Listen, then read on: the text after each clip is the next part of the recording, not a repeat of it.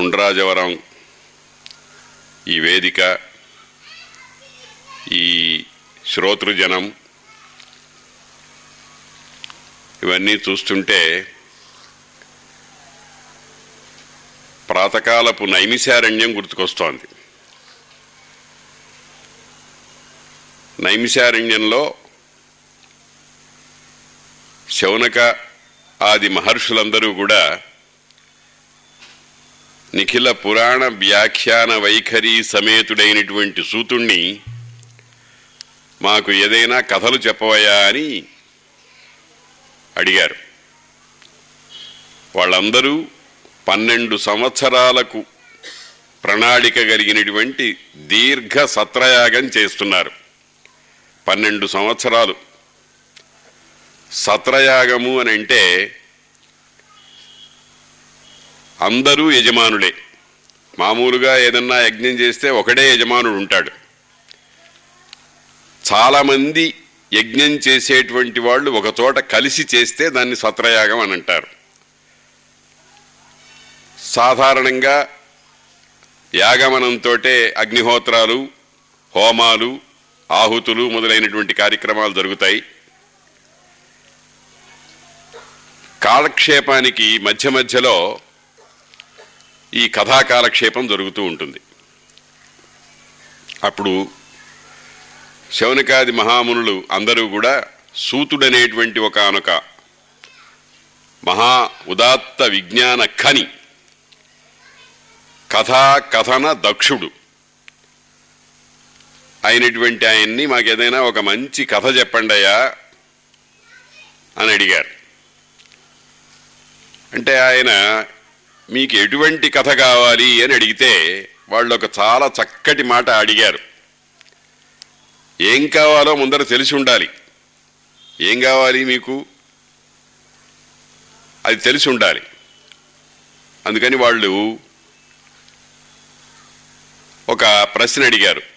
ఏయది హృదయము? అపూర్వంబేయది ఎద్దాని వినిన ఎరుక సమగ్రంబయ్యుండు. అఘ నిబర్హణమేయది అక్కథయ వినగనిష్టము మాకున్నన్నారు. నాలుగు లక్షణాలు చెప్పారు. హృదయంగా ఉండాలి. విన్న వెంటనే హృదయంలో అక్కడ చాలా ఒక రకమైనటువంటి స్పందన కలిగించాలి. అపూర్వంగా ఉండాలి. అపూర్వం అంటే ఇది వరకు సాధారణంగా పది మంది చెప్పుకునేటువంటి కథగా ఉండకూడదు. ఎద్దాని వినిన ఎరుక సమగ్రంబయ్యుండు. దేనిని వింటే జ్ఞానము సమగ్రంగా కలుగుతుందో అది కావాలి మాకు. ఎద్దాని వినినన్ ఎరుక ఎరుక అంటే జ్ఞానం. జ్ఞానం అంటే ఒక చిన్న విషయం మీకు చెప్తాను ఇక్కడ. జ్ఞానము విజ్ఞానము అని రెండు ఉన్నాయి జ్ఞానము అని అంటే పరమాత్మకు సంబంధించినటువంటి ఆలోచనా స్రవంతి.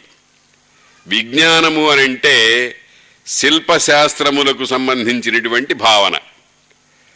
అంటే ఇప్పుడు మోడర్న్ పరిభాషలో చెప్పాలంటే సైన్స్ అండ్ టెక్నాలజీ అనేది విజ్ఞానము ఫిలాసఫీ అనేటువంటిది జ్ఞానము తత్వం. అది కూడా సమగ్రంగా తెలియాలి. అంటే అరకొరగా కానీ కాస్త కాస్త తెలియటం కాదు మాకు. సమగ్రంగా ఉండాలి. అఘ నిబర్హణమేయది ఏది వింటే పాపములన్నీ నశించిపోతాయో అది ఉండాలి అని నాలుగు లక్షణాలు చెప్పారు. ముందర హృదయాన్ని ఆకట్టుకోవాలి. కొత్తదయ్యి ఉండాలి సాధారణంగా మనుష్యులందరూ కూడా నవప్రియులు. ఎప్పటికప్పుడు కొత్తదనం కొత్తదనం కొత్తదనం కావాలి. మూడవది జ్ఞానము వెళ్ళి విరిసేట్టుగా ఉండాలి. అంటే పరమాత్మ సంబంధమైనటువంటి సర్వ విషయాలు ఏ కొంచెము సందేహం లేకుండా అందులో ఉండాలి. పాపాలు నశించాలి. మానవుడు సాధారణంగా తెలిసో తెలియకో అనేకమైనటువంటి పనులు చేస్తూ ఉంటాడు. ఆ పనులు చేసినందువల్ల ఒక్కొక్క పని వెనకాల వెంటనే రికార్డు రికార్డులో ఎక్కిపోతుంది. ఇది పుణ్యము ఇది పాపము అని అకౌంట్ పడిపోతూ ఉంటుంది.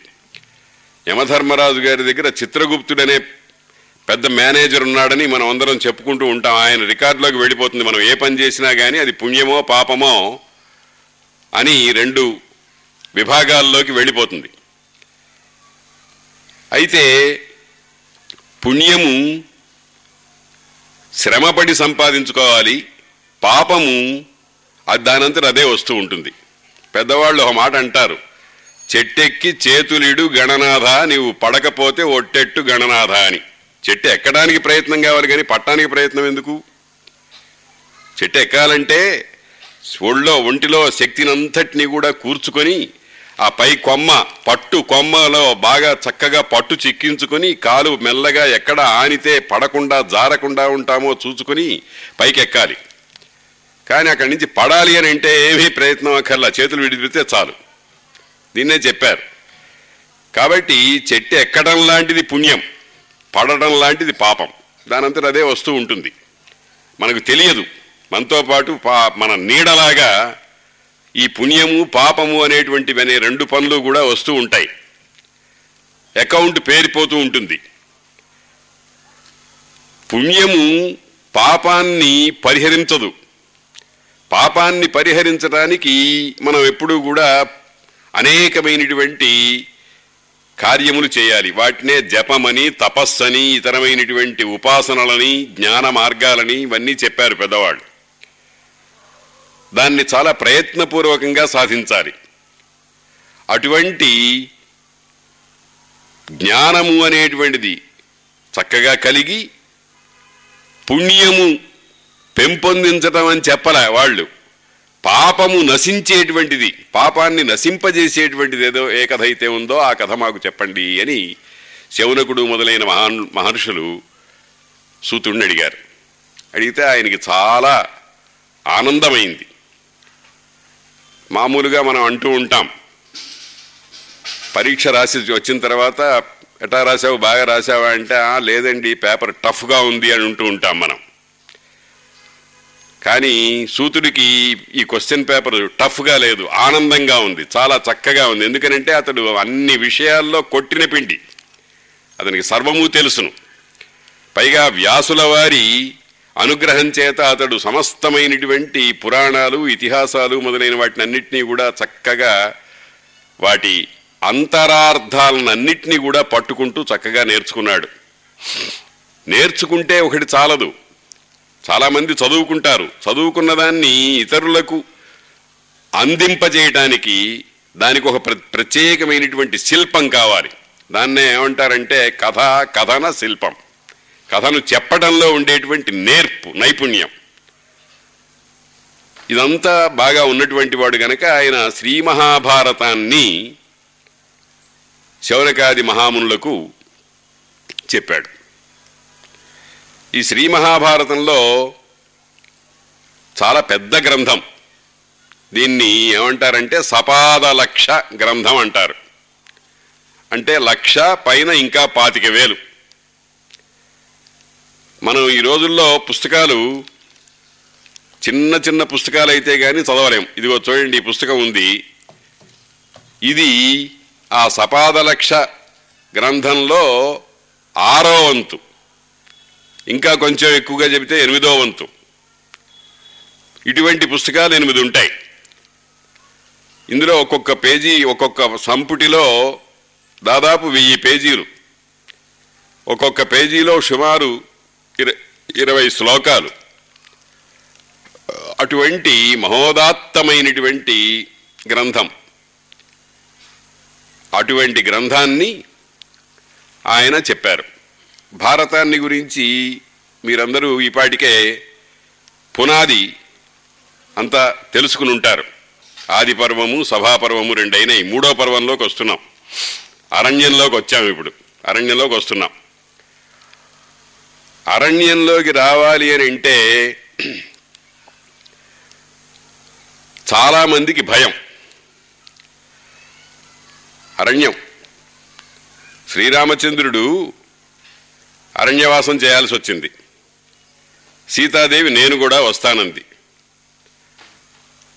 అప్పుడు శ్రీరామచంద్రుడు అమ్మో అరణ్యం చాలా భయంకరమైనటువంటిది అని ఓ పెద్ద ఉపన్యాసం ఇచ్చాడు.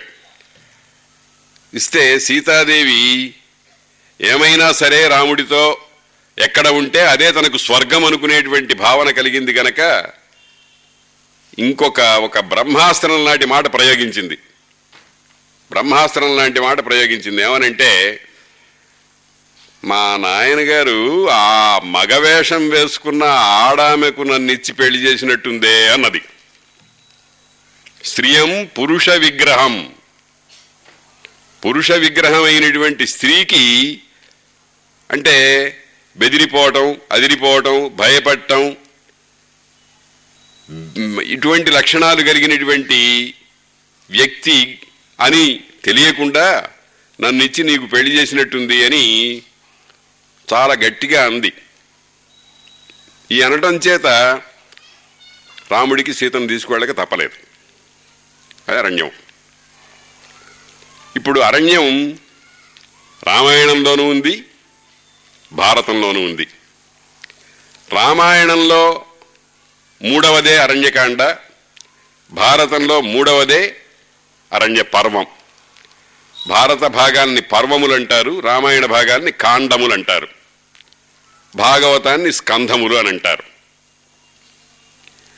ఈ అరణ్య పర్వం ప్రధానమైన కథలో ఎందుకు వచ్చింది అనే దాన్ని గురించి మనం ఒక రెండు మూడు నిమిషాలు మాట్లాడుకోవాలి. అరణ్యం అరణ్యవాసం చేయవలసి వచ్చింది. ఎవరు? పాండవులు. పాండవులు పాండవుల పత్ని అయినటువంటి ద్రౌపది. మీరు కొంచెం గమనించితే నేను పత్ని అన్న దగ్గర ఒక నొక్కు నొక్కాను. పత్ని అంటే వైఫ్ కాదు భార్య కాదు ఇల్లాలు కాదు గృహిణి కాదు. పత్ని అంటే యజ్ఞములో సహకరించేటువంటి వ్యక్తి స్త్రీ వ్యక్తి. అంటే భార్య అయి ఉండాలి. కానీ ఒక మహాయజ్ఞం చేస్తున్నప్పుడు ఆ యజ్ఞంలో ప్రక్కన కూర్చుని పురుషుడికి సహధర్మ చరి అనేటువంటి స్థితిని సంపాదించుకునేటువంటి స్త్రీని మాత్రమే పత్ని అని అంటారు. ఇంతగా ఎందుకు చెప్పాల్సి వచ్చిందనంటే పాండవులు అరణ్యవాసం చేయాల్సి వస్తే ద్రౌపది హస్తినాపురంలోనో వారణావతంలోనో ఉండాల్సి వస్తే అది యజ్ఞ సంబంధంగా ఉండదు. పాండవుల యొక్క జీవితమంతా ఒక మహాయజ్ఞము ఆ యజ్ఞంలో సర్వకాల సర్వావస్థలలో ప్రక్కన పత్ని ఉండాల్సిందే. అటువంటి పత్నితో పాటు పాండవుల ఐదుగురు అరణ్యవాసం చేయవలసి వచ్చింది. ఎందుకు చేయవలసి వచ్చిందో సభాపర్వంలో మీకు మైలవరపు శ్రీనివాసరావు గారు చెప్పుంటారు. జీవితం ఆడారు. పాండవులు కౌరవులు దుర్యోధనుడు ధర్మరాజు చేత జూదం బలాత్కారంగా ఆడించాడు. మనం అనుకుంటాం ఆయన ఆడమంటే మాత్రం ఈయన ఎందుకు ఆడాలి? ఈయన నేను జూదమాడను ఇది జూదం మంచిది కాదు దీనివల్ల దుష్ఫలితం వస్తుంది. అని చెప్పి మానాలి కదా. అంటే కొన్ని ధర్మాలు ఉంటాయి ఉత్తమ క్షత్రియుడైనటువంటి వాడు శత్రువు యుద్ధానికి సవాలు చేస్తే నేను రాను అనటానికి వీల్లేదు. యుద్ధము వంటిదే ద్యూతము. నేను నేను జూతమాడను అని గనక అంటే క్షత్రియ ధర్మానికి వ్యతిరేకంగా ప్రవర్తించినట్టు. ఇదేమిటండి ఇట్లా ఉంటుందా అని అంటే అట్లా ఉన్నాయి శాస్త్రాలు అలా ఉన్నాయి ప్రవృత్తులు. అంతకుముందు నలమహారాజు కూడా అటువంటి పరిస్థితిలోనే జూదం ఆడాల్సి వచ్చింది ఆ జూదమాడితే రెండుసార్లు జూదమాడాడు ధర్మరాజు. రెండుసార్లు కూడా భయంకరంగా ఓడిపోయినాడు. మొదటిసారి ఓడినప్పుడు ధనధాన్యాదులు వస్త్రాలు తమ్ముళ్ళు భార్యని కూడా పణంగా పెట్టాడు. ధృతరాష్ట్రుడు వాటినన్నిటినీ మళ్ళీ వాళ్ళకి అప్పగించేశాడు. ఒక్క విషయం మనం గమనించాలి. ఏంటంటే ధృతరాష్ట్రుడు పాండవుల మీది అనురాగంతోనో ప్రేమతోనో వాత్సల్యంతోనో రాజ్యం ఇవ్వలే పాండవుల నెత్తి మీద ఒక భ- మహాభయంకరమైనటువంటి అపయశస్సుని పెట్టి ఆనందిద్దామని ఇచ్చాడు. ఏమిటంటే పాండవులు మగతనం లేని వాళ్ళు స్త్రీ వలన వాళ్ళకు రాజ్యం వచ్చింది అని లోకమంతా చెప్పుకోవాలి అని ఆ చెప్పుకోవటం తనకు ఆనందదాయకమని ఇచ్చాడు. ఏమైనా సరే అందరి క్షేమాన్ని కోరేవాడు గనక ధర్మరాజు సహించాడు. ధర్మరాజులో చాలా గొప్ప లక్షణం ఒకటి ఉంది. ఏమిటంటే ఆయన పేరే ధర్మరాజు. ఆయనకి మరొక పేరు యుధిష్ఠిరుడు. అసలు తల్లిదండ్రులు పెట్టిన పేరు యుధిష్ఠిరుడు. ధర్మరాజు అనే పేరు ఆయనకి వచ్చింది. ఆయన సంపాదించుకున్నాడు తన ప్రవృత్తి చేత. తల్లిదండ్రులు పెట్టిన పేరు యుధిష్ఠిరుడు. యుధిష్ఠిరుడు అంటే యుద్ధములో స్థిరంగా ఉండేవాడు అని అర్థం. అంటే యుద్ధంలో పారిపోవటం కానీ జంకటం కానీ నేను ఓడిపోయినాను అని తోకముడవటం కానీ మొదలైనవేమీ లేవు. అటువంటి ఆయన ఆయన. అందుకని ఆయనకి అర్థవంతంగా యుధిష్ఠిరుడు అని పేరు పెట్టారు. ఎవరు పెట్టారో తెలుసునండి. శతశృంగ పర్వతం మీద మహర్షులందరూ కూడా అతనికి నామకరణం చేసినప్పుడు ఆకాశవాణి పెట్టింది. అంటే దైవం పెట్టింది. మనందరికీ మన తల్లిదండ్రులు పెడతారు. అని పాండవులకు పేర్లన్నీ కూడా దేవతలు పెట్టారు. అటువంటి యుధిష్ఠిరుడు తన ప్రవృత్తి చేత ధర్మరాజు అయినాడు. ఆ ధర్మరాజు చాలా గొప్పవాడు. చాలా గొప్పవాడు అంటే ఏమిటంటే ధర్మరాజులాగా లోకంలో ప్రవర్తించగలిగినటువంటి వాళ్ళు నూట తొంభై ఏడు కోట్ల సంవత్సరాల మానవ చరిత్ర చూస్తే మహా ఉంటే ముగ్గురు ఉంటారేమో నలుగురు ఉంటారేమో అంతే. అంతటి వాడు. అది ధర్మరాజు అంటే ధర్మము చేత రాజిల్లువాడు. ఆ ధర్మరాజు రెండవసారి మళ్ళీ జూతానికి పిలిస్తే తప్పక. అందులో తండ్రి శాసనం ధృతరాష్ట్రుడి యొక్క శాసనం జూదమాడటానికి రావయ్యా అని. మన శాస్త్రాలు వేదాలు ఏం చెబుతున్నాయంటే మాతృదేవో భవ పితృదేవో భవ ఆచార్య దేవో భవ అతిథి దేవో భవ అని ఇట్లా చెబుతున్నాయి. ఆ మాటల్ని యథాతథంగా ఏ కొంచెము తక్కువ ఎక్కువలు లేకుండా పాటించేటువంటి శీలం కలిగిన వాడు ధర్మరాజు. అందుకని మళ్ళీ రెండోసారి జూతానికి వచ్చాడు అప్పుడు రెండోసారి జూదంలో పణం ఏం పెట్టారంటే రాజ్యమంతా మేమిచ్చిందే గనక అది మీకు మళ్ళీ ఆ ధనాన్ని కానీ ఆ వస్తువుల్ని కానీ ఆ గోవుల్ని కానీ ఆ బంగారు ఆభరణాలు కానీ అవన్నీ మావే. కాబట్టి అది మీకు పెట్టేటువంటి అధికారం లేదు కనుక ఎవరైతే జూదంలో ఓడిపోతారో వాళ్ళు పన్నెండేళ్ళు అరణ్యవాసం చేయాలి ఒక సంవత్సరం అజ్ఞాతవాసం చేయాలి అని అన్నారు. పన్నెండేళ్ళు అరణ్యవాసం చేయాలి. ఒక రోజు కాదు రెండు రోజులు కాదు పన్నెండు సంవత్సరాలు. శ్రీరామచంద్రుడు పద్నాలుగు సంవత్సరాలు చేశాడు. అరణ్యవాసం అంటే అమ్మో అరణ్యం. మన ఇంట్లో ఉన్నట్టుగా ఏమీ ఉండవు అక్కడ. అన్నం సిద్ధంగా ఉండదు. స్నానానికి తగినటువంటి ఏర్పాట్లు ఉండవు. భోజన భాజనాదులన్నీ కూడా చాలా కష్టపడి సంపాదించుకోవాలి. దొరికితే దొరుకుతుంది దొరకపోతే దొరకపోతుంది. ఏ విధమైనటువంటి సౌకర్యాలు ఏర్పాటు చేసుకోవడానికి వీలు లేదు. కాలికి చెప్పులు ఉండవు అటువంటి మహాభయంకరమైనటువంటి క్రూర మృగాలతో పాటు కలిసి ఉండాలి. పులులు సింహాలు శివంగులు మొదలైనటువంటివన్నీ కూడా పాములు మొదలైనవన్నీ కూడా మనతో సంచరిస్తూ ఉంటాయి. వాటిని వాటి వల్ల వచ్చేటువంటి ప్రమాదాలన్నింటినీ తప్పించుకుంటూ ఏ పూటకు ఆ పూట దేహము నిలవటానికి కావలసినటువంటి ఆహారాన్ని కష్టపడి సంపాదించుకుంటూ కాలక్షేపం చేయాలి. పన్నెండు సంవత్సరాలు చేయాలి. దానికంటే మహాభయంకరమైనటువంటి ఇంకొక నియమం ఏమిటంటే అజ్ఞాతవాసం చేయాలి.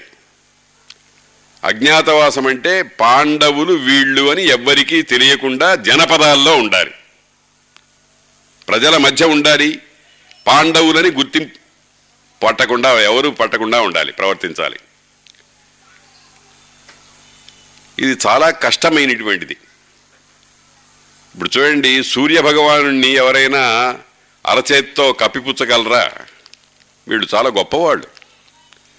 పాండవులు అనే సంగతి సర్వసాధారణంగా తెలిసిపోతుంది. అటువంటి అజ్ఞాతవాసం చేయాలి. ధర్మరాజు గారు పూర్వంలాగానే చక్కగా ఆనందంగా ఓడిపోయినాడు. ఓడిపోయిన ఫలితంగా అరణ్యవాసం చేయాలి అజ్ఞాతవాసం చేయాలి. ఇదిగో ఆ అరణ్యవాసము చేసినటువంటి పన్నెండు సంవత్సరాల కథ ఏదైతే ఉందో ఆ కథ అరణ్య పర్వము వనపర్వము అని అంటారు. ఇది భారతంలో చాలా పెద్ద పర్వాలు మూడు ఉన్నాయి ఒకటి ఆది పర్వం రెండవది అరణ్య పర్వం మూడవది శాంతి పర్వం ఇవి చాలా పెద్దవి. పెద్దవి అంటే దాదాపు పన్నెండు పదిహేను వేల శ్లోకాల దాకా ఉంటాయి ఒక్కొక్కటి. అటువంటి అరణ్య పర్వాన్ని రేఖామాత్రంగా మనం దర్శించాలి. పాండవులు పెద్దల ముందర భీష్ముడు ద్రోణుడు కృపుడు అశ్వత్థామ మొదలైనటువంటి వాళ్ళందరి ముందర మేము అరణ్యవాసము చేస్తాము అజ్ఞాతవాసము చేస్తాము అని మాట ఇచ్చి ఓడిపోయినప్పుడు ఆ ప్రకారంగానే ధర్మానికి కట్టుబడి అరణ్యవాసానికి బయలుదేరాడు. ఆ అరణ్యవాసానికి బయలుదేరితే ఆయనకి మొదట్లోనే ఓ పెద్ద సంకటమైన పరిస్థితి వచ్చింది. మొదట్లోనే ప్రారంభంలోనే. ఏమిటంటే ధర్మరాజు జనరంజకత కలవాడు. ధర్మరాజు ఎక్కడ ఉంటే అక్కడే ఉండాలి అని చాలామంది పెద్ద సంఖ్యలో జ్ఞాన విజ్ఞానములు పండించుకున్నటువంటి వాళ్ళందరూ కోరుకుంటూ ఉంటారు. ధృతరాష్ట్రుడు పాండవులను అరణ్యానికి తోలితే ఆయనతో పాటు మేమందరం నీతో పాటే ఉంటామయ్యా అని ప్రజలలో చాలామంది బయలుదేరి వచ్చారు ఆయనకి ఆయనతో పాటు. ముఖ్యంగా తపస్సంపన్నులైన వేద వేదాంగాలు తెలిసినటువంటి ఒక జాతి ఉందే ఆ జాతి అంతా మేము దుర్యోధనుడి పరిపాలనలో ఉండము. నువ్వెక్కడుంటే మాకు మాకు అక్కడే మాకు సర్వము అని ఆయన వెంటబడి వచ్చారు. మామూలు ఈ రోజుల్లో అయితే సంతోషిస్తాం. నా వెనకాల ఎంతమంది ఉన్నారో చూడండి అని అనుకుంటాం. కానీ ధర్మరాజుకి ఇది పెద్ద సమస్యగా తయారైంది. ఏమిటి? వీళ్ళందరికీ భోజనాలు పెట్టాలి. వీళ్ళందరికీ నిలువ నీడ కల్పించాలి. వీళ్ళందరినీ ఆదుకోవాలి. వీళ్ళల్లో ఎవరికి ఏ బాధ వచ్చినా ఏ కష్టం వచ్చినా దాన్ని తాను తీర్చాలి. ఎందుకనంటే అది రాజధర్మం. రాజధర్మంగా ఆనాడు వాళ్ళు భావించారు. ఆ రాజధర్మాన్ని సంభావన చేశాడు ధర్మరాజు గారు. ఎలాగండి? మిమ్మల్ని అందరినీ నేను ఎలా భరించను? నాకే దిక్కు లేదు. మీకందరికీ నేను ఎట్లాగా రక్షించాలి? మిమ్మల్ని ఎట్లా పోషించాలి? మీ బరువు బాధ్యతల్ని నేను ఎట్లా వహించాలి? అయ్యా వద్దు మీరు దయచేసి పన్నెండు సంవత్సరాలు పదమూడు సంవత్సరాలు అయిన తర్వాత మళ్ళీ నేను మీ దగ్గరికి వస్తాను మీ అందరి యొక్క ఆశీస్సులు తీసుకుంటాను అని అంటే వాళ్ళు వినలేదు. వాళ్ళు ఒక మాట అన్నారు. అయ్యా నువ్వు దుఃఖపడకు. ఎందుకంటే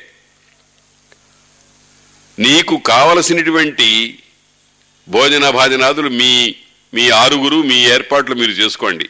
మేము భోజనానికి కానీ రక్షణకు కానీ పడుకోవటానికి కానీ ఇతరమైనటువంటి విషయాలకు కానీ నిన్ను ఎప్పుడూ బాధించము. మా సంగతి మేము చూసుకుంటాం. మీతో పాటు ఉంటాం అంతే. మీతో పాటు ఉంటాం. అంటే సరే అయితే కానివ్వండి అనలేకపోయినాడు ధర్మరాజు. ఎందుకనంటే రాజు అయినటువంటి వాడు తండ్రి అయినటువంటి వాడు కొడుకు యొక్క బాధ్యత వహించాలి. నాయనా నేను నా సంగతి నేను చూసుకుంటాను అంటే ఏ తండ్రి సంతోషించడు. సంతోషిస్తే తండ్రి కాడు. అందుకని వాళ్ళు ఏం చేశారంటే వాళ్ళకు ఎలాగా ఈ దుఃఖం నుంచి ఈ ఈ కష్టం నుంచి తన్ను తాను కాపాడుకోవడం ఎట్లాగా అని చాలా తీవ్రమైనటువంటి వేదన పొందాడు ధర్మరాజు. ఆ తీవ్రమైన వేదన పొందితే ఆ పొందినప్పుడు ఒక కౌశికుడు అనేటువంటి ఒకనొక బ్రాహ్మణుడు అతన్ని ఓదార్చాడు. చాలా మంచి మంచి మాటలు చెప్పాడు. అయ్యా నువ్వు దుఃఖపడినద్దు అక్కర్లేదు. ఎందుకనంటే నీకు కావలసినటువంటి జ్ఞానము మేము బోధిస్తాం. నీవు నీకు ఏది అవసరమో దాన్ని చెబుతాం.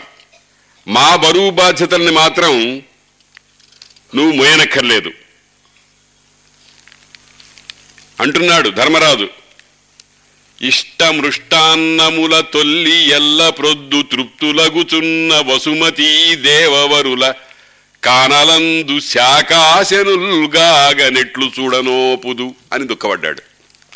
ఇష్ట మృష్టాన్నములు కోరిన పదార్థాలు. కోరిన పదార్థాలు రుచికరమైన పదార్థాలు పుష్టినిచ్చేటువంటి పదార్థాలు. ఇవన్నీ కూడా చక్కగా ఎప్పుడు ఎక్కడ కోరితే అక్కడ లభించేటువంటి విధంగా భోజనం చేసేటువంటి ఈ మహాజ్ఞాన సంపన్నులైనటువంటి ఈ విప్రవరులు విప్ర అనేటువంటి శబ్దానికి ప్రత్యేకమైన అర్థం ఉంది విప్ర అంటే విద్యయా యాతి విప్రత్వం. విద్య వలన విప్రుడు అనేటువంటి పేరు వస్తుందిట. విద్య అంటే కూటి విద్యను విద్యగా పరిగణించలేదు మన శాస్త్రం శాస్త్రాలు. సా విద్య యా విముక్తయే. విద్య అంటే అదండి ఏది మోక్షానికి దారి చూపిస్తుందో అని అన్నారు అంటే విద్య అంటే పరమార్థ విద్యయే విద్య తాత్విక విద్యయే విద్య అంతేగాని బతకటానికి పనికొచ్చేటువంటి విద్యలు విద్యలు కావు. అందుకని వీళ్ళకి ఇటువంటి విద్యావంతులు వీళ్ళు సర్వము వదిలివేసి నా మీది ప్రేమతో నా ఎందలి అనురాగంతో అన్నీ వదిలిపెట్టేసి ఇళ్ళు వాకిళ్ళు మొదలైనటువంటివన్నీ వదిలిపెట్టేసేసి ఏ ప్రయోజనము నా వల్ల కలుగుతుందో ఆలోచించకుండా వచ్చేశారు. చూడండి జన అభిమానము అని అంటే ఈ రకంగా ఉంటుంది. ధర్మరాజు ఇలా రావటానికి ఇలా ధర్మరాజు వెంటబడి రావటానికి కారణమేమిటి? ధర్మరాజు యొక్క వ్యక్తిత్వ గౌరవం. అందుకనే ధర్మరాజును ఏమంటారంటే పుణ్యశ్లోకుడు అని అంటారు ధర్మరాజు పుణ్యశ్లోకుడు.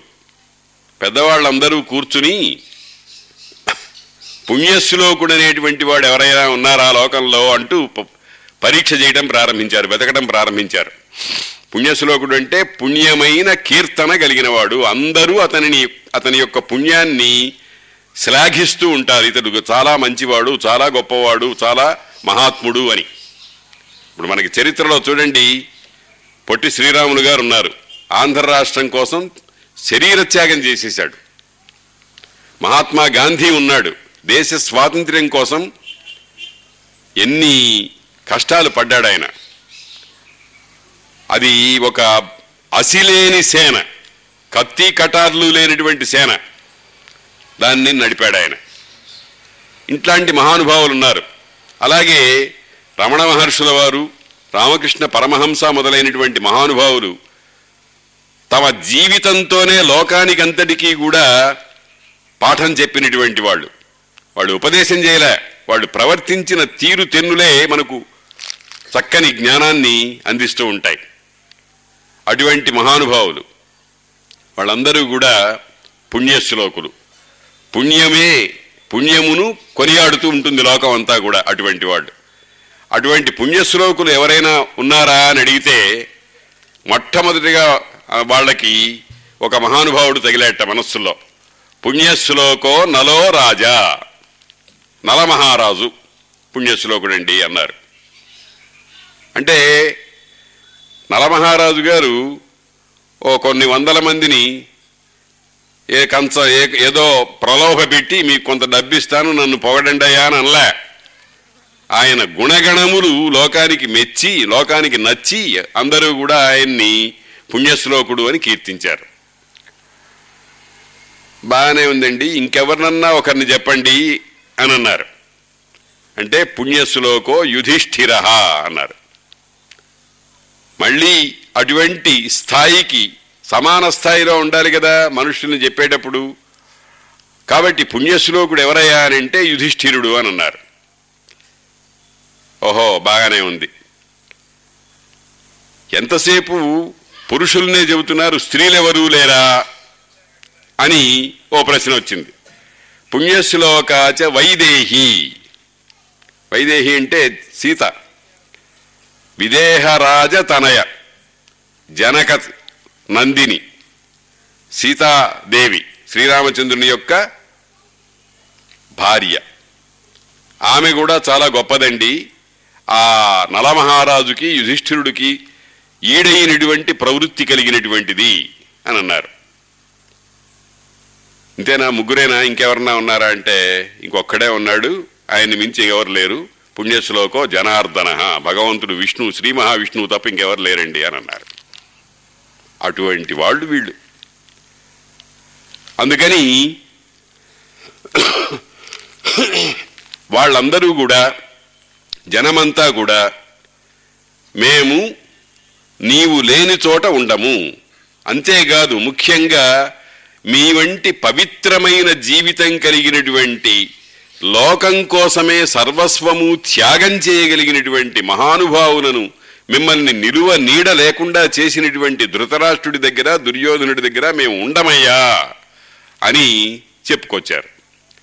సరే మీరు అక్కడ ఉండడం ఇష్టం లేకపోతే నన్నేం చేయమంటారు? నేనేమో దిక్కుమాలని అరణ్యవాసం చేస్తున్నానే. మీరు ఈ క్షణం వరకు ఇష్టమృష్టాన్న సంతృప్తులై ఉన్నారు. మీరు మాతో పాటు వచ్చి గ్యారంటీ లేని భోజనం. ఇవాళ పండ్లు దొరకచ్చు. రేపు కాయలు దొరకచ్చు. రేపు దుంపలు దొరకచ్చు. ఒక రోజున అవి కూడా దొరకవు. సిద్ధంగా ఉండదు అన్నం మనం ఏం చేస్తాం? సంవత్సరానికి సరిపడ బియ్యం అంతా కూడా చక్కగా పట్టించి ఇంట్లో స్టాక్ నిల్వ చేసుకుంటాం. అరణ్యంలో ఎక్కడ చేసుకుంటాం? తర్వాత శీత వాత ఆతపాదులకు తట్టుకోవాలి. చలి గాలి ఎండ. అక్కడేమీ రక్షణ ఉండదు. ఎలాగా? అని చాలా దుఃఖపడ్డాడు ధర్మరాజు. సాధారణంగా ఎవరు ఇతరులను గూర్చి ఇతరులకు సరి అయినటువంటి స్థితి లేదే అని దుఃఖపడతారో వాడు ధర్మరాజు. మనం లోకంలో ఎంతోమంది తిండి లేని వాళ్ళు ఉంటారు. అడుక్కునే వాళ్ళు ఉంటారు. వాళ్ళ మొహాన ఓ రూపాయో రెండు రూపాయలో విసిరేసి మనం తృప్తి పడుతూ ఉంటాం. అది కూడా చేయని వాళ్ళు కొంతమంది ఉంటారు. ధర్మరాజుకి అట్టా కాదు. వాళ్ళందరూ తింటేనే నేను తిన్నట్టు. ఆయనకి రెండు వ్రతాలున్నాయి. ధర్మరాజుకి రెండు వ్రతాలున్నాయి. ఒక వ్రతం ఏమిటంటే అమృతాసి కావటం. ఇంకొక వ్రతం ఏమిటంటే విఘసాసి కావటం. అమృతాసి విఘసాసి. భగవద్గీతలో ఒక విషయం చెప్పారు. భగవద్గీత మానవుడికి కోడ్ ఆఫ్ కాండక్ట్ ఎలా ప్రవర్తించాలి అనే దానికి మార్గదర్శక సూత్రాలన్నింటినీ చాలా చక్కగా చెప్పింది. ఆ భగవద్గీత ఏం చెప్పిందంటే అందులో ఒక మాట చెప్పింది ఏమిటి? యో యో భుంక్తే స్థేన ఏవ సహ ఏ పచంతి ఆత్మకారణాత్. తే త్వగం భుంజతే పాపాహ అన్నారు. ఎవడైతే తన కోసమే వండుకుని తింటాడో వాడు పాపాన్ని తింటున్నాడు అని చెప్పారు. అదేంటండి మా ఇంట్లో నేను వంట చేసుకున్నాను నా నా భోజనం నేను చేస్తాను. కాదు మనకు ఒక ఆదర్శం ఉంది. భారతీయులు నమ్మినటువంటి ఒక పరమ విశ్వాసం ఒకటి ఉంది. మనం మర్చిపోయినాం. పుస్తకాలు పురాణాలు ఇతిహాసాలన్నీ చదవడం మానేశాం గనక మనకు తెలియటం లేదు. కానీ ఒక గొప్ప విశ్వాసం ఒకటి ఉంది. ఏమిటంటే సర్వే భవంతు సుఖిన. అందరూ సుఖం పడాలి. నేను సుఖంగా ఉంటే చాలదు. మామూలుగా లోకంలో ఒక మాట ఉంది. చిన్ని నా పొట్టకు శ్రీరామరక్ష. నేను బా నేను తింటే చాలు. నేనుంటే చాలు. నేను పెద్ద మేడల్లో ఉంటాను. నేను పెద్ద సుఖాలు అనుభవిస్తూ ఉంటాను. కరెంటు తక్కువగా ఉంది కరువు. అయినా నేను ఏసీలోనే ఉంటాను. ఇది ముద్దగట్టినటువంటి స్వార్థం అంటారు.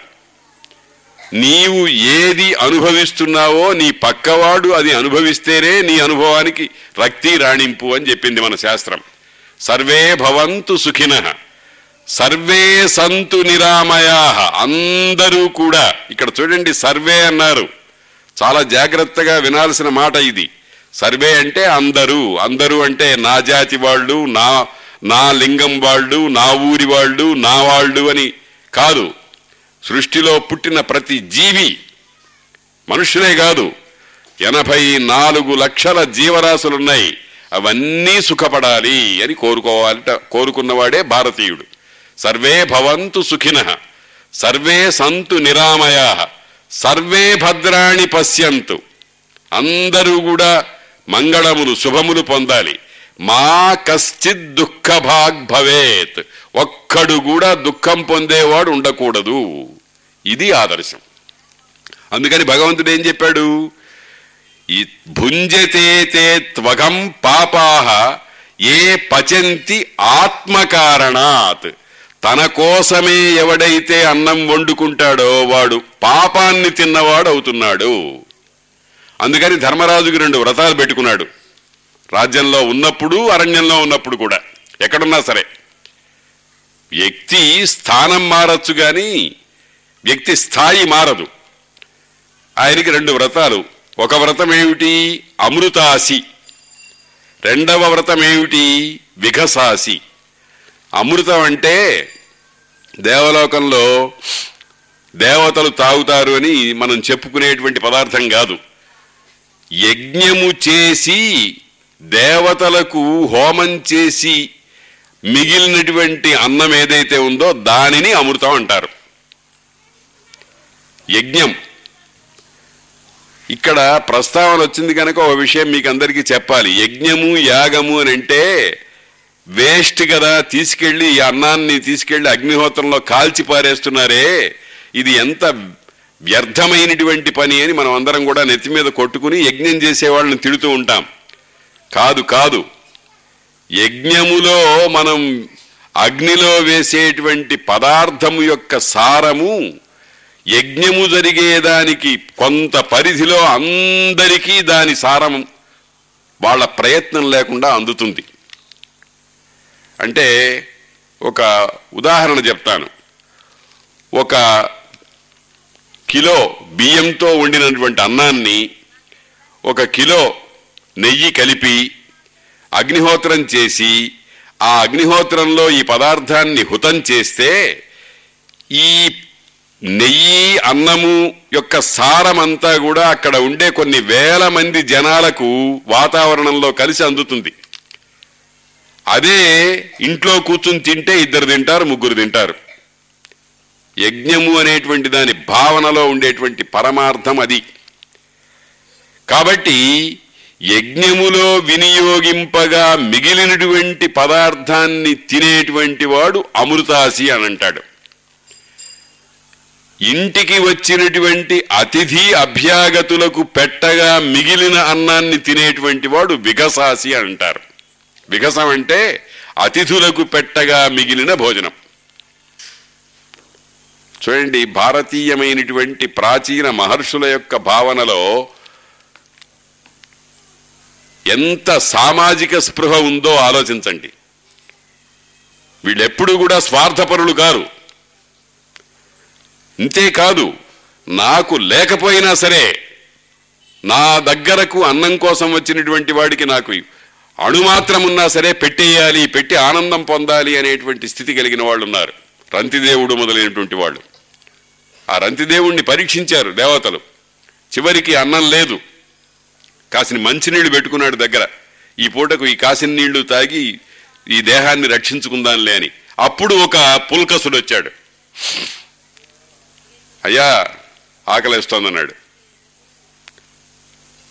మామూలుగా సాధారణమైన జనం అయితే ఏమంటాడు? చిచి అని చీదరించుకుంటాడు. కానీ ఆనందపడ్డాడు రంతిదేవుడు. అన్నము లేదు కొన్ని మధురాంబువులున్నవి త్రావుమన్నా అని ఆ ఉన్న కాసిన నీళ్ళు వారికి ఇచ్చేశాడు. మరి నీ సంగతి ఏమిటంటే నాకు దిక్కు పురుషోత్తముడొక్కడు సుమ్ము. నాకున్నాళ్ళే పురుషోత్తముడు ఒక ఆయన ఆయన నాకు నా దిక్కు అవుతాడు అని అన్నాడు. ఈ రకంగా ఇతరుల యొక్క ఆకలి దప్పి మొదలైన వాటిని గమనించి వాళ్ళు తృప్తి పడిన తరువాతనే మిగిల్తే నేను తింటాను అనేటువంటి స్వభావం కలిగినటువంటి వాడు విఘసాసి అని అంటారు. ధర్మరాజుకి ఈ రెండు వ్రతాలు. అందుకని ఇప్పుడు వీళ్ళందరూ కూడా వచ్చి కూర్చున్నారు. మేం పోము అన్నారు. కాళ్ళు పట్టుకొని బతి బతిమాలాడు. నాయనా నన్ను రక్షించండి నాకు అపకీర్తి రాకుండా చూడండి అని ఎంతో దీనంగా ప్రార్థించాడు. ఎంత దీనంగా ప్రార్థించినా ఆయన అయ్యా నువ్వు బాధపడాల్సినటువంటి అవసరం లేదు. మేము మా సంగతి మేము చూసుకుంటాం. నీతో పాటు ఉంటాం అంతే. నీకు ఇబ్బంది పెట్టము అని వాళ్ళు వాళ్ళు కూడా జ్ఞాన సంపన్నులు. కొంతమంది పట్టించుకోరు. ఒకడు ఒకడింటికి వెడతాడు. ప్రతిరోజు పొద్దున్నే కాఫీ టైంకి వెడతాడు వచ్చాడు కదా అని గౌరవంగా కాఫీ ఇస్తారు. ఇంకా రోజు అదే పనిగా పెడతాడు అటువంటి ప్రవృత్తి కాదు వీళ్ళది. అతనితో ధర్మరాజుతో ఉండటమే వాళ్ళకి ఆనందం. అంటే ఏమిటనమాట దీంట్లో ఉన్న రహస్యార్థం ఏమిటంటే ధర్మరాజుతో ఉండడం అంటే ధర్మంతో ఉండటము. దుర్యోధనుతో ఉండడం అంటే అధర్మంతో ఉండటము. ఏదైనా ఒకదానితో నిత్య సాంగత్యం ఉంటే వాళ్ళు వీళ్ళైపోతారు. అందుకనే పెద్దవాళ్ళు ఏం చెప్పారంటే రామాయణంలో సీతాదేవి రాముడికి ఒక కథ చెప్పింది. ఒక ఆయన తపస్సు చేసుకుంటున్నాడు. ఆ తపస్సును పాడు చేయాలని ఇంద్రుడికి ఆలోచన వచ్చింది. ఆ తపస్సు చేసుకునేవాడి దగ్గరికి వెళ్ళి ఒక కత్తి పెట్టాడు. అయ్యా స్వామి నేను ఏదో పనుండి పెడుతున్నాను ఈ కత్తిని మీరు కాస్త చూస్తూ ఉండండి అన్నాడు. ఆయన భౌతికమైన సుఖాలన్నీ వదిలిపెట్టేసేసి హాయిగా పరమాత్మను గురించి తపస్సు చేసుకునేటువంటి వాడి దగ్గర ఈ కత్తి పెట్టాడు. ఈ కత్తిని కాపాడతానని ఒప్పుకున్నాడు కదా ఇంకా రోజు దాని మీదనే దృష్టి ఆయనకి. తపస్సు పోయింది. తపస్సు దాని దాన్ని అది వెళ్ళిపోయింది. కత్తి తపస్సే. ఇదెట్టా భద్రంగా ఉంటుందా లేదా? మళ్ళీ ఆయన వస్తే నేను ఇస్తానా లేదా అని అరణ్యంలో తిరగడం ప్రారంభించాడు. కత్తి పుచ్చుకుని తిరగడం ప్రారంభించాడు. కత్తి పుచ్చుకునేటప్పటికి ఎవరినో కొట్టాలనిపిస్తుంది. దేన్నో నరకాలనిపిస్తుంది. అలా వాడి భ్ర తపస్సు అంతా భ్రష్టమైపోయింది. కాబట్టి సాంగత్య బలం చేత వీరు వారవుతారు వారు వీరవుతారు. అందుకని వాళ్ళందరి యొక్క మనస్సులో ఉండేటువంటి ప్రవృత్తి ఏమిటంటే ధర్మరాజుతో ఉంటే మేము ధర్మమే ఆచరిస్తాం. దుర్యోధనుడితో ఉంటే మేము దు అధర్మాన్నే మూటగట్టుకుంటాం. చూస్తూ చూస్తూ ఎవడైనా అధర్మాన్ని మూటగట్టుకోవడానికి ప్రయత్నం చేస్తారా? సర్వనాశనం అవటానికి చేస్తారా? మానవ జన్మ అంటే ఏమిటండి? మానవ జన్మ అంటే నెక్స్ట్ మెట్టు. దేనికి? మాధవ జన్ జన్మకి మాధవత్వాన్ని పొందటానికి. భగవంతుణ్ణి పొందటానికి ఒక్క మెట్టు కిందకు ఉన్నామన్నమాట అటువంటి స్థితి కోసం వాళ్ళు ఏం చేశారు? తాపత్రయపడి సర్వమును వదిలిపెట్టేసేసి ధర్మరాజు వెంటబడ్డారు. ధర్మరాజుకి పరమ దుఃఖం కలిగింది. ఎలాగా ఎలాగా ఎలాగా? వీళ్ళని రక్షించటం. ఆ దుఃఖంతో ఆయన ఏమైపోయినాడు? శోక మూర్ఛితుడైపోయినట్ట ఈ సో ఈ మూర్ మూర్ఛపోయినాడు. శోకంతో మూర్ఛితుడైపోయినాడు. ఈ మూర్ఛ దేనివల్ల వచ్చింది? నాకు ధనం లేదు. నేను బీదవాడిని అయిపోయినాను నేనెట్లా బతకాలి అని కాదు. నాతో వచ్చిన వాళ్ళని ఎట్టా బతికించాలి? వాళ్ళని ఏ రకంగా నేను ఆదుకోవాలి అని చాలా తీవ్రమైనటువంటి దుఃఖం అనుభవించి మూర్ఛపోయినాడు కింద పడిపోయినాడు. అప్పుడు కొంతమంది మహర్షులు మొదలైనటువంటి వాళ్ళందరూ కూడా ఆయనకి కొంత ఉపచారాలు చేసి సేద తీర్చి అందులో మంచి మాటలతో శౌనకుడు అనేటువంటి ఒకనొక ఉత్తమ జ్ఞాన సంపన్నుడైనటువంటి వాడు అతనికి కొన్ని మంచి మాటలు చెప్పాడు. శోక భయస్థానంబులనేకంబులు కలిగినను విహీన వివేకుండాకులత పొందునట్లు వివేకము కలవాడు బుద్ధి వికలుండగునే. ఏమయ్యా ధర్మరాజా మానవుడికి శోకము దుఃఖము కలుగుతూనే ఉంటాయి. రోడ్డు మీద నడుస్తూ ఉంటే పూలబాటలాగా ఉంటుందా? ముళ్ళుంటాయి రాళ్ళుంటాయి ఇతరమైనటువంటి బాధలు కలుగుతూ ఉంటాయి. నడిచే కాళ్ళకే కదా ఎదురు దెబ్బలు. ఇంట్లో చక్కగా కూర్చుని మంచం మీద బాసి పెట్టేసి కూర్చుని పరుపు మీద కూర్చున్నటువంటి వాడికి కాళ్ళు దెబ్బలు తగులుతాయా? ఎదురు దెబ్బలు తగులుతాయా? కాబట్టి వివేకము కలవాడు వివేకము లేనివాడు అని ఇద్దరు ఉంటారయ్యా. వివేకము అని అంటే వేరు చేయటం. ఏది? గ్రహించవలసినది ఏది వదిలిపెట్టేయవలసినది అనేది. అంటే కొన్ని కొన్ని సందర్భాల్లో చాలా చాలా చాలా వివేకాన్ని పాటించాలి మనిషి. భారతంలోనే ఒక అత్యద్భుతమైన కథ ఒకటి ఉంది. ఏమిటంటే మనని ప్రలోభ పెడతాయి కొన్ని. ప్రలోభ పెట్టడం అంటే ఆకర్షిస్తాయి. ఇప్పుడు చూడండి బస్సుల్లో రైళ్ళల్లో పక్కన కూర్చున్నవాడు బిస్కెట్ పెట్టి మనకేదో మైకంగా మేటుగా చేసి మనదన్నీ ఊడ్చుకుపోతున్నాడు కదా. మనం ఆ తరువాత వచ్చేటువంటి మైకాన్ని మన డబ్బు పోవటాన్ని ముందర భావించలేం. బిస్కెట్లు పెడుతున్నాడు కదా పోనీ తిందాంలే అనుకుంటాం. దీన్నే ప్రలోభం అంటారు. అటువంటి ప్రలోభాలు పడేటువంటి వాడు సర్వనాశనం అయిపోతాడు. వాడికి వివేకం ఉండదు. ఎవడైనా అయ్యా మహానుభావ నువ్వు చాలా గొప్పవాడిలా ఉన్నావు నీకు ఒక అగ్రహారం ఇద్దామనుకుంటున్నానయ్యా అని అంటే వివేకం ఉన్నవాడు నాకెందుకయ్యా? అగ్రహారం వద్దు ఏం వద్దు నేను హాయిగా బతుకుతున్నాను భగవంతుడు నాకు కావాల్సింది ఇచ్చాడు అని అంటాడు. అదే వివేకం లేనివాడు తీసుకురా అంటాడు. ఎందుకనంటే సంపదలు సర్వకాలాల్లోనూ సుఖాన్ని కలిగించవు. పైగా దుఃఖాన్ని కలిగిస్తాయి. ఆయే దుఃఖం యయే దుఃఖం. వచ్చినప్పుడు దుఃఖము పోయినప్పుడు దుఃఖము. రక్షించుకోవాల్సినప్పుడు అదంతా పెద్ద బరువు. అందుకని ఎవరయ్యా భాగ్యవంతులు అని అంటే శంకర భగవత్పాదుల వారు ఏం చెప్పారు? కౌపీనవంత కలు భాగ్యవంత. గోచిపాతరాయుళ్ళండి. సుఖంగా ఉండేవాడు వాడికి ఏమక్కర్లేదు కరతల పాత్ర. ఈ కరమ చెయ్యే పాత్ర. తరుతల వాస. చెట్టు కింద కూర్చుని నివసిస్తారు. మరి ఏమీ అపేక్ష లేదు వాళ్ళకి. ఉన్నంతసేపు ఏదో తత్కాలానికి కాస్త భోజనం ఆకలి తీరటానికి కాస్త వేసుకుంటారు తర్వాత భగవద్జపనం చేసుకుంటూ ఉంటారు. కాబట్టి దుఃఖపడకూడదయ్యా. శోక భయస్థానంబులు అనేకంబులు కలిగినను విహీన వివేకుండు ఆకులత పొందునట్లు. వివేకం లేనివాడు ఆకులత పొందుతాడు. కష్టాలు వస్తాయి. కష్టాలు కాస్తా కుస్తా కష్టాలు వచ్చినాయా? మనకొచ్చినాయా? రాముడికి వచ్చినాయి రాముడంటే సాక్షాత్తు శ్రీమన్నారాయణుడు. దశరథ మహారాజు యొక్క ముద్దు బిడ్డ మహాచక్రవర్తి యొక్క తనయుడు. నిన్న పట్టాభిషేకం చేస్తానన్నాడు. తెల్లవారేటప్పటికీ అరణ్యానికి పోవాల్సి వచ్చింది. అక్కడ వాల్మీకి చెబుతాడు ఆయన ముఖంలో ఏ మార్పు లేదట. ముఖం వాడిపోయింది అంటాం మనం. ముఖంలో క్రోధ జ్వాలలు కలిగినాయి అంటాం. ఏమీ లేదు. రాజ్యం ఇస్తానన్నప్పుడు ఎంత వికాసం ఉందో ముఖంలో. రాజ్యం నుండి భ్రష్టుడు భ్రష్టుడివైనా నువ్వు అరణ్యానికి పోవాలన్నప్పుడు కూడా అదే వికాసం ఉందిట. స్పష్టంగా చెప్పాడు వాల్మీకి. అతని ఆకారములో ఏ విధమైన మార్పు ఎవ్వరూ చూడలేదు అన్నారు. దాన్నే భగవద్గీత చెప్పింది. దుఃఖేష్ అనుద్విగ్నమనాహ సుఖేషు విగత స్పృహ వీతరాగభయక్రోధ. స్థితధీర్మునిరుచ్యతే. స్థితధీర్ మునిరుచ్యతే సర్వత్ర అనభిస్నేహ. తత్తత్ ప్రాప్య శుభాశుభం. నాభినందతి నద్వేష్టి.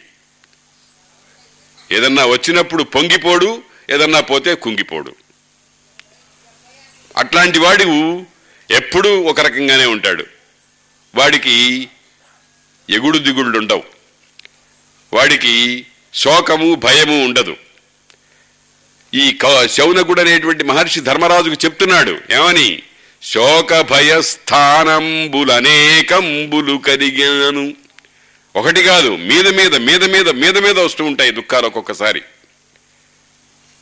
ఒక్కొక్కసారి తట్టుకోలేనటువంటి బాధలు కలుగుతూ ఉంటాయి. ధర్మరాజుకు కలిగినాయి కదా. అరణ్యానికి వచ్చాడు. అరణ్యానికి వస్తే మొట్టమొదట కొంతమంది రాక్షసులు తటస్థపడ్డారు. ఆ తర్వాత దుర్యోధన మహారాజు వీళ్ళని వెక్కిరిద్దామని ఘోషయాత్ర చేశాడు. ఇంకా తక్కిన రాక్షసులు మొదలైనటువంటి వాళ్ళందరూ బాధలు పెట్టారు. అటా తిరిగాడు వాటినన్నింటినీ తట్టుకుంటూ. కానీ ఏమయ్యా ద ద్రౌపది భీమసేనుడు ఒక ఉపాయం చెప్పారు. సంవత్సరం మాస ప్రతినిధిగా సంవత్సరాన్ని భావించవచ్చయ్యా పన్నెండు నెలలు మనం అరణ్యవాసం చేశాం గనక పన్నెండు సంవత్సరాలు చేశామని చెప్పి మనం వెళ్ళి యుద్ధం చేద్దామని ఎంతో ఒత్తిడి చేశారు ధర్మరాజుని. అయినా అతను ఒప్పుకోలే. ఎందుకంటే సుఖాలు కష్టాలు మనిషిని చెదరగొట్టకూడదు. అందుకనే ధర్మరాజును జీవితాన్ని కానీ శ్రీరామచంద్రుని జీవితాన్ని కానీ మనం చదువుతూ ఉంటే మనలో ఒక రకమైనటువంటి గొప్ప శక్తి గొప్ప శక్తి ఏర్పడుతుంది. ప్రతిదానికి చలించిపోతే చిన్నప్పుడు అంటూ ఉంటారు చూడండి నూకలు పెడతా మేకలు కాస్తావు పెద్ద పూలు వస్తే భయపడకుండా ఉంటావు అని ఉవ్వరి ఉత్తే వాడు కళ్ళు మూస్తే ఈ దానికే భయపడ్డావే అని నవ్వుతూ ఉండేవాడు కాబట్టి జీవితం అనేటువంటిది ప్రతివాడికి పూల బాట కాదు. ఎన్ని కష్టాలు వస్తాయో ఎన్ని నష్టాలు వస్తాయో ఎన్ని బాధలు వస్తాయో ఎన్ని రకాలైనటువంటి ఆపదలు వస్తాయో చెప్పడానికి వీర్లేదు అటువంటి ఆపదలన్నీ తయారు చేసి పెట్టి రాముణ్ణి ధర్మరాజుని మన ముందుంచారు. వాళ్ళు ఎలా ప్రవర్తించారో చూడండి. ఆ ప్రవర్తించిన దానికి అనుగుణంగా మీరు కూడా మీ జీవితాన్ని తయారు చేసుకుంటే మీరు కూడా ఒక ధర్మరాజు అవుతారు. ఒక శ్రీరామచంద్రుడు అవుతారు ఒక హరిశ్చంద్రుడు అవుతాడు ఒక నలమహారాజు అవుతాడు లేకపోతే ఏమవుతారు? దుర్యోధనుడు అవుతాడు కర్ణుడు అవుతాడు శకుని అవుతాడు దుశ్శాసనుడు అవుతాడు ఇంకా నీచులైనటువంటి సర్వ సుఖాపేక్షతో ఇతరుల యొక్క సుఖాన్ని సర్వనాశనం చేయటానికి ప్రయత్నం చేసినటువంటి వాళ్ళలాగా మీరందరూ అయిపోతారయ్యా అని భారతం మనకు చెబుతున్న ఒకానొక వివేకం. అది. శోక భయస్థానంబులనేకంబులు కలిగినను విహీన వివేకుండు ఆకులత పొందునట్లు వివేకం లేనివాడు ఆకులత పొందుతాడు. వివేకము కలవాడు బుద్ధి వికలుండగునే. బుద్ధిలో వైకల్యం పొందినవాడవుతాడా? బుద్ధి జార్చివేసినవాడవుతాడా శారీర మానస మహాదారుణ దుఃఖముల చేసి తరిగి శరీరుల్ క్రూరతర బాధ పొందుచు. పొందుదురు ఆ రెంటిని చెరుతురు ఆర్యులు అమలిన బుద్ధిన్. మానవుడికి కావాల్సిందేమిటి? అమలినమైన బుద్ధి. అమలిన అంటే బుద్ధిలో చెడు భావాలు రాకుండా ఉండటం. సాధారణంగా మానవుడు సంస్కార విశేషం చేత అతని మనస్సు ఎప్పుడూ కూడా పనిచేస్తూనే ఉంటుంది. నేను చాలా చోట్ల ఒక మాట అంటూ ఉంటాను. భగవంతుడు చాలా గొప్పవాడు మన మీద ఎంతో క- దయగలిగిన వాడు ఏమిటంటే మన మనస్సుల్లో వచ్చేటువంటి ఆలోచనలు పక్క వాళ్ళకి తెలియకుండా చేశాడు. ఒకవేళ మనం అనుకునేటువంటి భావాలన్నీ కూడా రికార్డ్ అయి పక్కవాడికి తెలిస్తే బతకగలమా? ఒక క్షణం బతకగలమా? మనలో ఎన్ని కోతులున్నాయో ఎంతమంది రావణాసురులున్నారో ఎంతమంది కీచకులున్నారో ఎంతమంది సింహబలులున్నారో స- సైంధవుళ్ళున్నారో తెలుసుకోవాలి.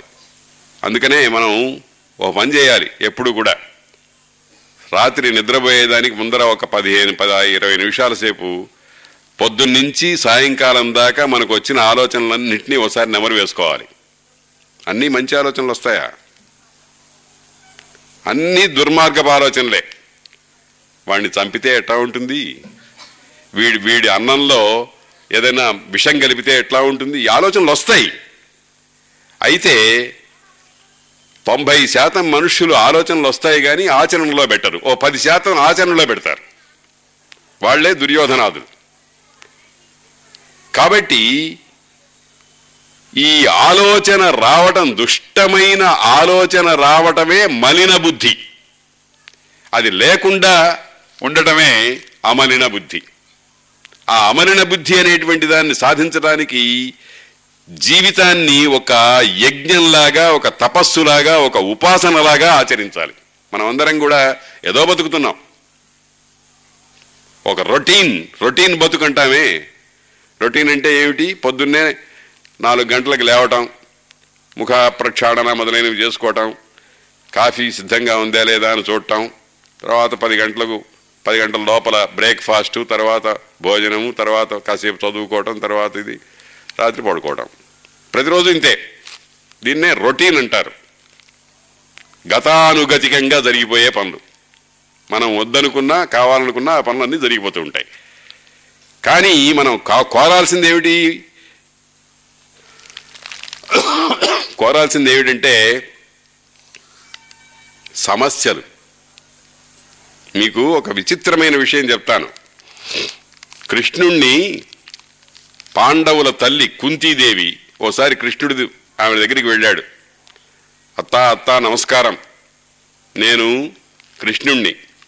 నీకేదైనా మంచి కోరిక ఉంటే చెప్పు నీ కోరిక నేను తీరుస్తానన్నాడు. అంటే కుంతి మహాదేవి చాలా గొప్ప వ్యక్తి మహానుభావురాలు మహాత్మురాలు. ఆవిడ ఏమడిగిందో తెలుసునండి బాబు నీ పుణ్యం చేత నాకెప్పుడు కష్టాలు ఉండేట్టు తయారు చేసి పెట్టినాయన అన్నది. ఆపదలు వచ్చేట్టుగా తయారు చేసి పెట్టు అని అన్నది. ఎవరన్నా అడుగుతారండి ఈ ప్రశ్న? ఆపదలు. అనుక్షణము నాకు ఆపదలు వచ్చేట్టుగా పెట్టు. అదే నిన్ను కో- నేను కోరే వరం అన్నది. ఇదేమిటమ్మా?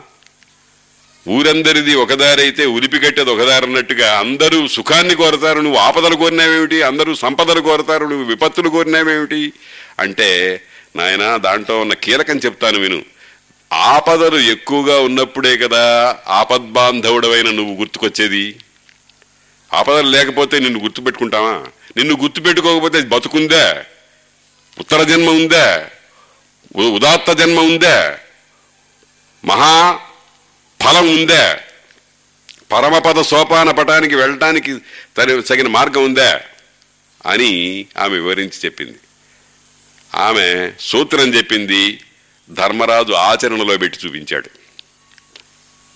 అంటే మనం చాలా జాగ్రత్తగా భారతాన్ని గమనిస్తే ఒక విషయం మనకి తెలుస్తుంది ఏమిటంటే ధర్మరాజు కోరి దారిని పోయే తద్దినాలన్నీ కొని తెచ్చుకున్నాడు. ఎందుకు కొని తెచ్చుకున్నాడు అని అంటే చిత్తములో నిరంతరము చిత్తము భగవదాయత్తమై ఉండటం కోసమని ఆయన ఆ పని చేశాడు. మనం ఏది కోరితే భగవంతుడు అదే ఇస్తాడు. భగవంతుడు అన్నాడు నీకేం కావాలంటే అది ఇస్తానయ్యా అన్నాడు. ఏం కావాలంటాడు? వివేకవంతుడు ఏం కావాలంటాడు? నాకు ఏమీ వద్దంటాడు. వివేకం లేనివాడు ఏమడుగుతాడు వివేకం లేనివాడు ఏమడుగుతాడంటే నాకు అది ఇవ్వు ఇది ఇవ్వు అది ఇవ్వు అని అడుగుతూ ఉంటాడు. దీని గురించి ఓ చమత్కారమైన కథ ఉంది. అడగటంలో వివేకాన్ని పాటించవలసినటువంటి అవసరం ఉంది. అందుకని ఒక చమత్కారమైన కథ చెప్తారు ఒక తొంభై ఏళ్ళ ముసలివాడు గ్రుడ్డివాడు పుట్టు గ్రుడ్డి. కళ్ళు లేవు. పరమ దరిద్రుడు. గుడ్డివాడు దరిద్రుడు. కాబట్టి అతనికి ఎవరు భార్యనివ్వలేదు. అవివాహితుడు. అటువంటి వాడు తొంభై ఏళ్ళ వయస్సులో ఏమైనా సరే భగవద్ అనుగ్రహాన్ని పొందాలి అని తపస్సు చేశాడు. చేస్తే భగవంతుడు ప్రత్యక్షమైనాడు. నీకేం కావాలో కోరుకోనైనా అయితే ఒకే ఒక్క వరం ఇస్తానన్నాడు. ఒక్క వరం ఇస్తానన్నాడు. ఇతనికి కావలసినవి వంద. వయస్సు కావాలి భార్య కావాలి సంపద కావాలి కళ్ళు కావాలి పిల్లలు కావాలి. ఇట్లా ఎన్నో కోరికలు ఉన్నాయి అయితే భగవంతుడు ఏమన్నాడు? ఒక వరమే కోరుకోమన్నాడు. వాడు చాలా తెలివిగా చాలా బుద్ధి కుశలత కలిగిన వాడు తొంభై ఏళ్ళైనా దరిద్రుడైనా గుడ్డివాడైనా మంచి తెలివి గలవాడు. వాడు ఒక కోరిక కోరాడు. అయ్యా నా మునిమనవడు రాజ్యం వెళ్తూ ఉంటే చూడాలనుందయ్యా అన్నాడు. విన్నారా? ఏమ్మా నా మునిమనవడు రాజ్యం వెళ్తూ ఉంటే చూడాలయ్యి అని అన్నాడు. చూడాలి అన్నాడు బట్టి అన్నాడు కాబట్టి కళ్ళు వచ్చినాయి. మునిమనవడు అంటే ఇప్పుడు పెళ్ళి కావాలి వీడికి. వాడికి ఒక కొడుకు పుట్టాలి వాడికి ఒక కొడుకు పుట్టాలి వాడికి ఒక కొడుకు పుట్టాలంటే కనీసం రెండు వందల సంవత్సరాలు జీవితం కోరినాడు. రాజ్యం వెళ్తూ ఉండాలన్నాడు కానీ సంపద కోరాడు. అన్నీ కోరాడు. ఒకటే వరం. కాబట్టి వివేకము. అంటే చాలామందికి ఇది తెలియదు. చాలామంది ఏం చేస్తారంటే ఒక కలకాలము నాకు సంపదలు ధాన్యము ధనము ఇవన్నీ ఉండేట్టుగా వరమని కోరుతూ ఉంటారు. ఒక అవివేకి అట్లాగే కోరాడు. ఏం కోరాడంటే నేను ఏది ముట్టుకుంటే అది బంగారం అయిపోవాలన్నాడు.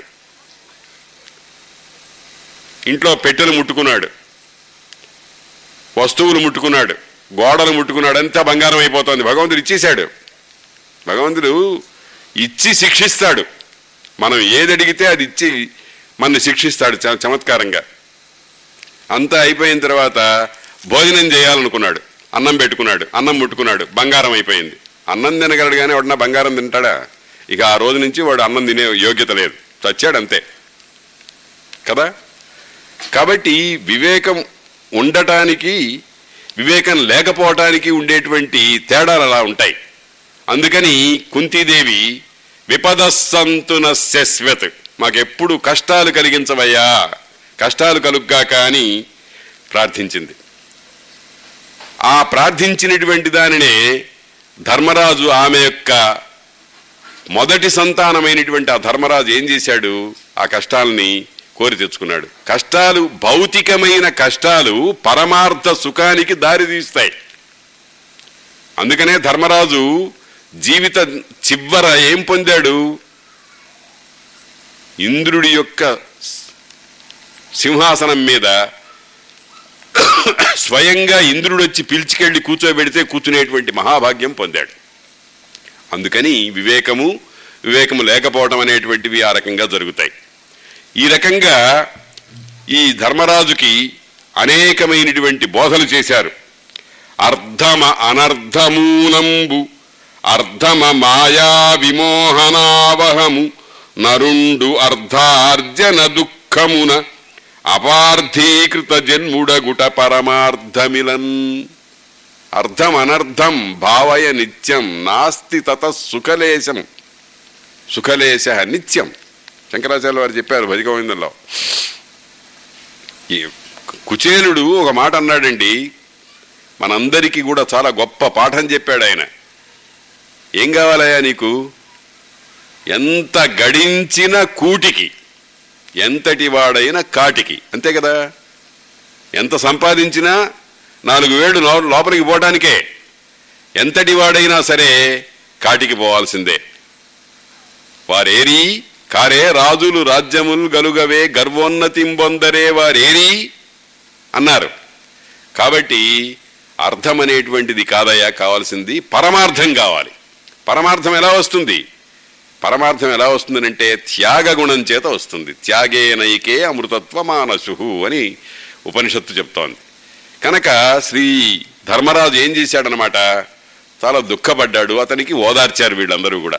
ఓదార్చిన తర్వాత అతడు సమాధాన పడలే. ఎట్లా వీళ్ళకి భోజనం పెట్టాలి? ఏమైనా సరే.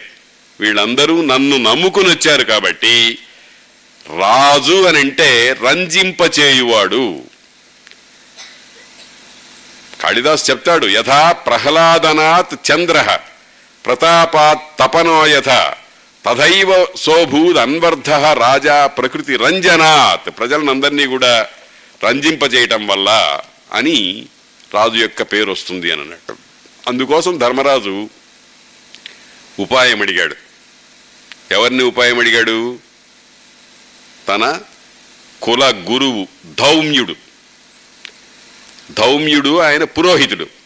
రాజు రాజుకు సంబంధించి మంత్రి సేనాపతి మొదలైనటువంటి వాళ్ళతో పాటు పురోహితుడు అనేటువంటి వాడు కూడా ఉంటాడు. పారమార్థిక క్రియలకన్నిటికీ కూడా తగినటువంటి ప్రణాళికలు వేసి చక్కగా చేయిస్తూ ఉండేటువంటి పురోహిత వ్యవస్థ అనేది ఒకటి ప్రతి రాజు దగ్గర ఉండేది ప్రాచీన కాలంలో. ఆ పురోహితుడు ధౌమ్యుడు. ఆయన సర్వ మంత్ర తంత్ర యజ్ఞ యాగాది నిర్వహణ కుశలుడు. నేర్పగలిగినటువంటి వాడు. ఆయన అడిగాడు స్వామి నేను ఇప్పుడు వీళ్ళందరినీ పోషించాలి. ఏం చేయాలి నన్ను? నాకు ఆ- ఆదేశించండి. నేను వీళ్ళని వదిలిపెట్టలేను. వాడు నన్ను వదిలిపెట్టరు. వాళ్ళని వాళ్ళకి చక్కగా తుష్టిగా పుష్టిగా ఆహారం పెట్టకుండా నేను తినటం అనేటువంటిది నాకు చావు కంటే ఘోరమైనటువంటి విషయం. కాబట్టి మీరు దయచేసి నాకేదన్నా ఉపాయం చెప్పండి అని అంటే ధౌమ్యుల వారు పురోహితుల వారు ఒక మంచి ఉపాయం చెప్పారు. మీకందరికీ ఒక విషయం తెలుసును. ఆదిత్య హృదయము అని ఒక గ్రంథ భాగం ఉంది. అమ్మా ఎప్పుడన్నా విన్నారా మీరు? ఆదిత్య హృదయం అని ఒకటి ఒక మంచి గ్రంథం. ఆదిత్య హృదయం అంటే రామాయణంలో శ్రీరామచంద్రుడు చాలా క్లిష్టమైన దశలో రావణాసురుడితో యుద్ధం చేసేటప్పుడు కొంచెం యుద్ధంలో పరిశ్రాంతుడైనాడు. పరిశ్రాంతుడైనప్పుడు ఆయనకి ఆదిత్య హృదయం అనేటువంటి గ్రంథ భాగాన్ని ఒకదాన్ని కొన్ని శ్లోకాల సముదాయాన్ని చెప్పారు. ఉపదేశం చేశారు. ఒక మహర్షి. ఆ ఆదిత్య హృదయాన్ని చక్కగా భావన చేసి జపించి ఆయన శక్తిని పుంజుకొని రావణాసురుణ్ణి సంహరించాడు అని రామాయణంలో మనకు ఒక మంచి కథ ఉంది. ఆదిత్య హృదయము అంటే సూర్యుని యొక్క అంతరంగం. సూర్యుడంటే మనందరికీ ఎట్లా కనిపిస్తాడు? ఒక అగ్నిగోళం ముద్ద భయంకరమైనటువంటి అగ్ని ముద్ద. కానీ నిజానికి ఆదిత్యుడు మనకు ప్రత్యక్ష దైవము. దైవము సాధారణంగా మనకు కనబడడు. ఆ దైవము మనల్ని ఉన్నాడు అనుకోమంటాడు. అందుకనే మనకందరికీ కూడా చాలా సందేహాలు వస్తూ ఉంటాయి. దేవుడు అనేవాడు ఉన్నాడా అని మంచి ఫోజులో ప్రశ్న అడుగుతూ ఉంటాం. దేవుడు అనేవాడు ఉన్నాడా అనేటువంటి దానికి మనం ప్రశ్నించగలం కానీ ఉన్న దేవుణ్ణి మనం చూడలేకపోతున్నాం. మనకి ప్ర దేవుడు ప్రత్యక్షంగా ఉన్నాడు. దేవుడు అంటే ఏమిటి అసలు దేవుడు అంటే మనకి ఏవో కొన్ని భావాలు. వెంకటేశ్వర స్వామి వారి గుళ్ళోకి వెళ్ళి అక్కడ నుంచున్నటువంటి ఒకనొక విగ్రహాన్ని చూచి ఈయన దేవుడు అనుకుంటాం. మనకు సందేహాలు వస్తాయి. ఈ దేవుడు దేవుడు అవునా కాదా అని. ఎందుకనంటే ఆయనకి దండలు వేస్తారు. ఆయనకి హారతి చూపిస్తారు. ఆయనకి ఇతరమైనటువంటి నైవేద్యాలు లడ్డు మొదలైనవన్నీ అక్కడ పెడతారు. కానీ ఆయన అవన్నీ ధరిస్తాడు కానీ ఏమీ అనుభవించినట్టుగా ఉండడు. అందుకనే చూడండి మన ఇళ్ళల్లో ఒక సాంప్రదాయం ఉంటుంది. మనం ఏదేది వండుకున్నామో ఆ పదార్థాన్ని అంతా దేవుడికి నైవేద్యం పెడతాం. దేవుడికి నివేదిస్తామయ్యా ఇదిగో స్వామి నువ్వు ఇచ్చినటువంటి ఆహార పదార్థాన్ని మేము తింటున్నాము అని ఆయనకి చూపించడం నివేదన. నివేదన అంటే ఆయనకి సమర్పించడం అని కనుక అనుకున్నట్టయితే ఒకరోజు మనం వండుకున్న అన్నం అంతా దేవుడి ముందర పెడితే దేవుడు తిన్నాడు అనుకోండి మర్నాడు పెడతామా? పెట్టం కదా? కాబట్టి ఒక గ్యారంటీ ఉంది కనుక నైవేద్యం పెడుతున్నాం. మనం పెట్టింది పెట్టినట్టుగా అట్టాగే ఉంటుంది. మనం తినటానికి యోగ్యంగా ఉంది అనేటువంటి ఆలోచనతో మనం నైవేద్యం పెడతాం. అలా ఉంటే మరి దేవుడు అనేటువంటి వాడు మనకంటే శక్తిమంతుడు మనకంటే గొప్ప బలపల బలాదులు లక్షణాలు కలిగినటువంటి వాడు అయినట్టే అయినట్టుగా కనపట్టలేదే అని దేవుడు ఉన్నాడా అని శంకిస్తాం. కానీ దేవుడు ఉన్నాడు ఉన్నాడని పెద్దవాళ్ళు అనుభవపూర్వకంగా చెప్పారు. కనిపిస్తూ ఉన్నాడు. కనిపిస్తూనే ఉన్నాడు దైవం. ఎలాగంటే అంటే మనకు భూమి ఉంది. ఆ భూమిలో నుంచి పంటలు వస్తున్నాయి.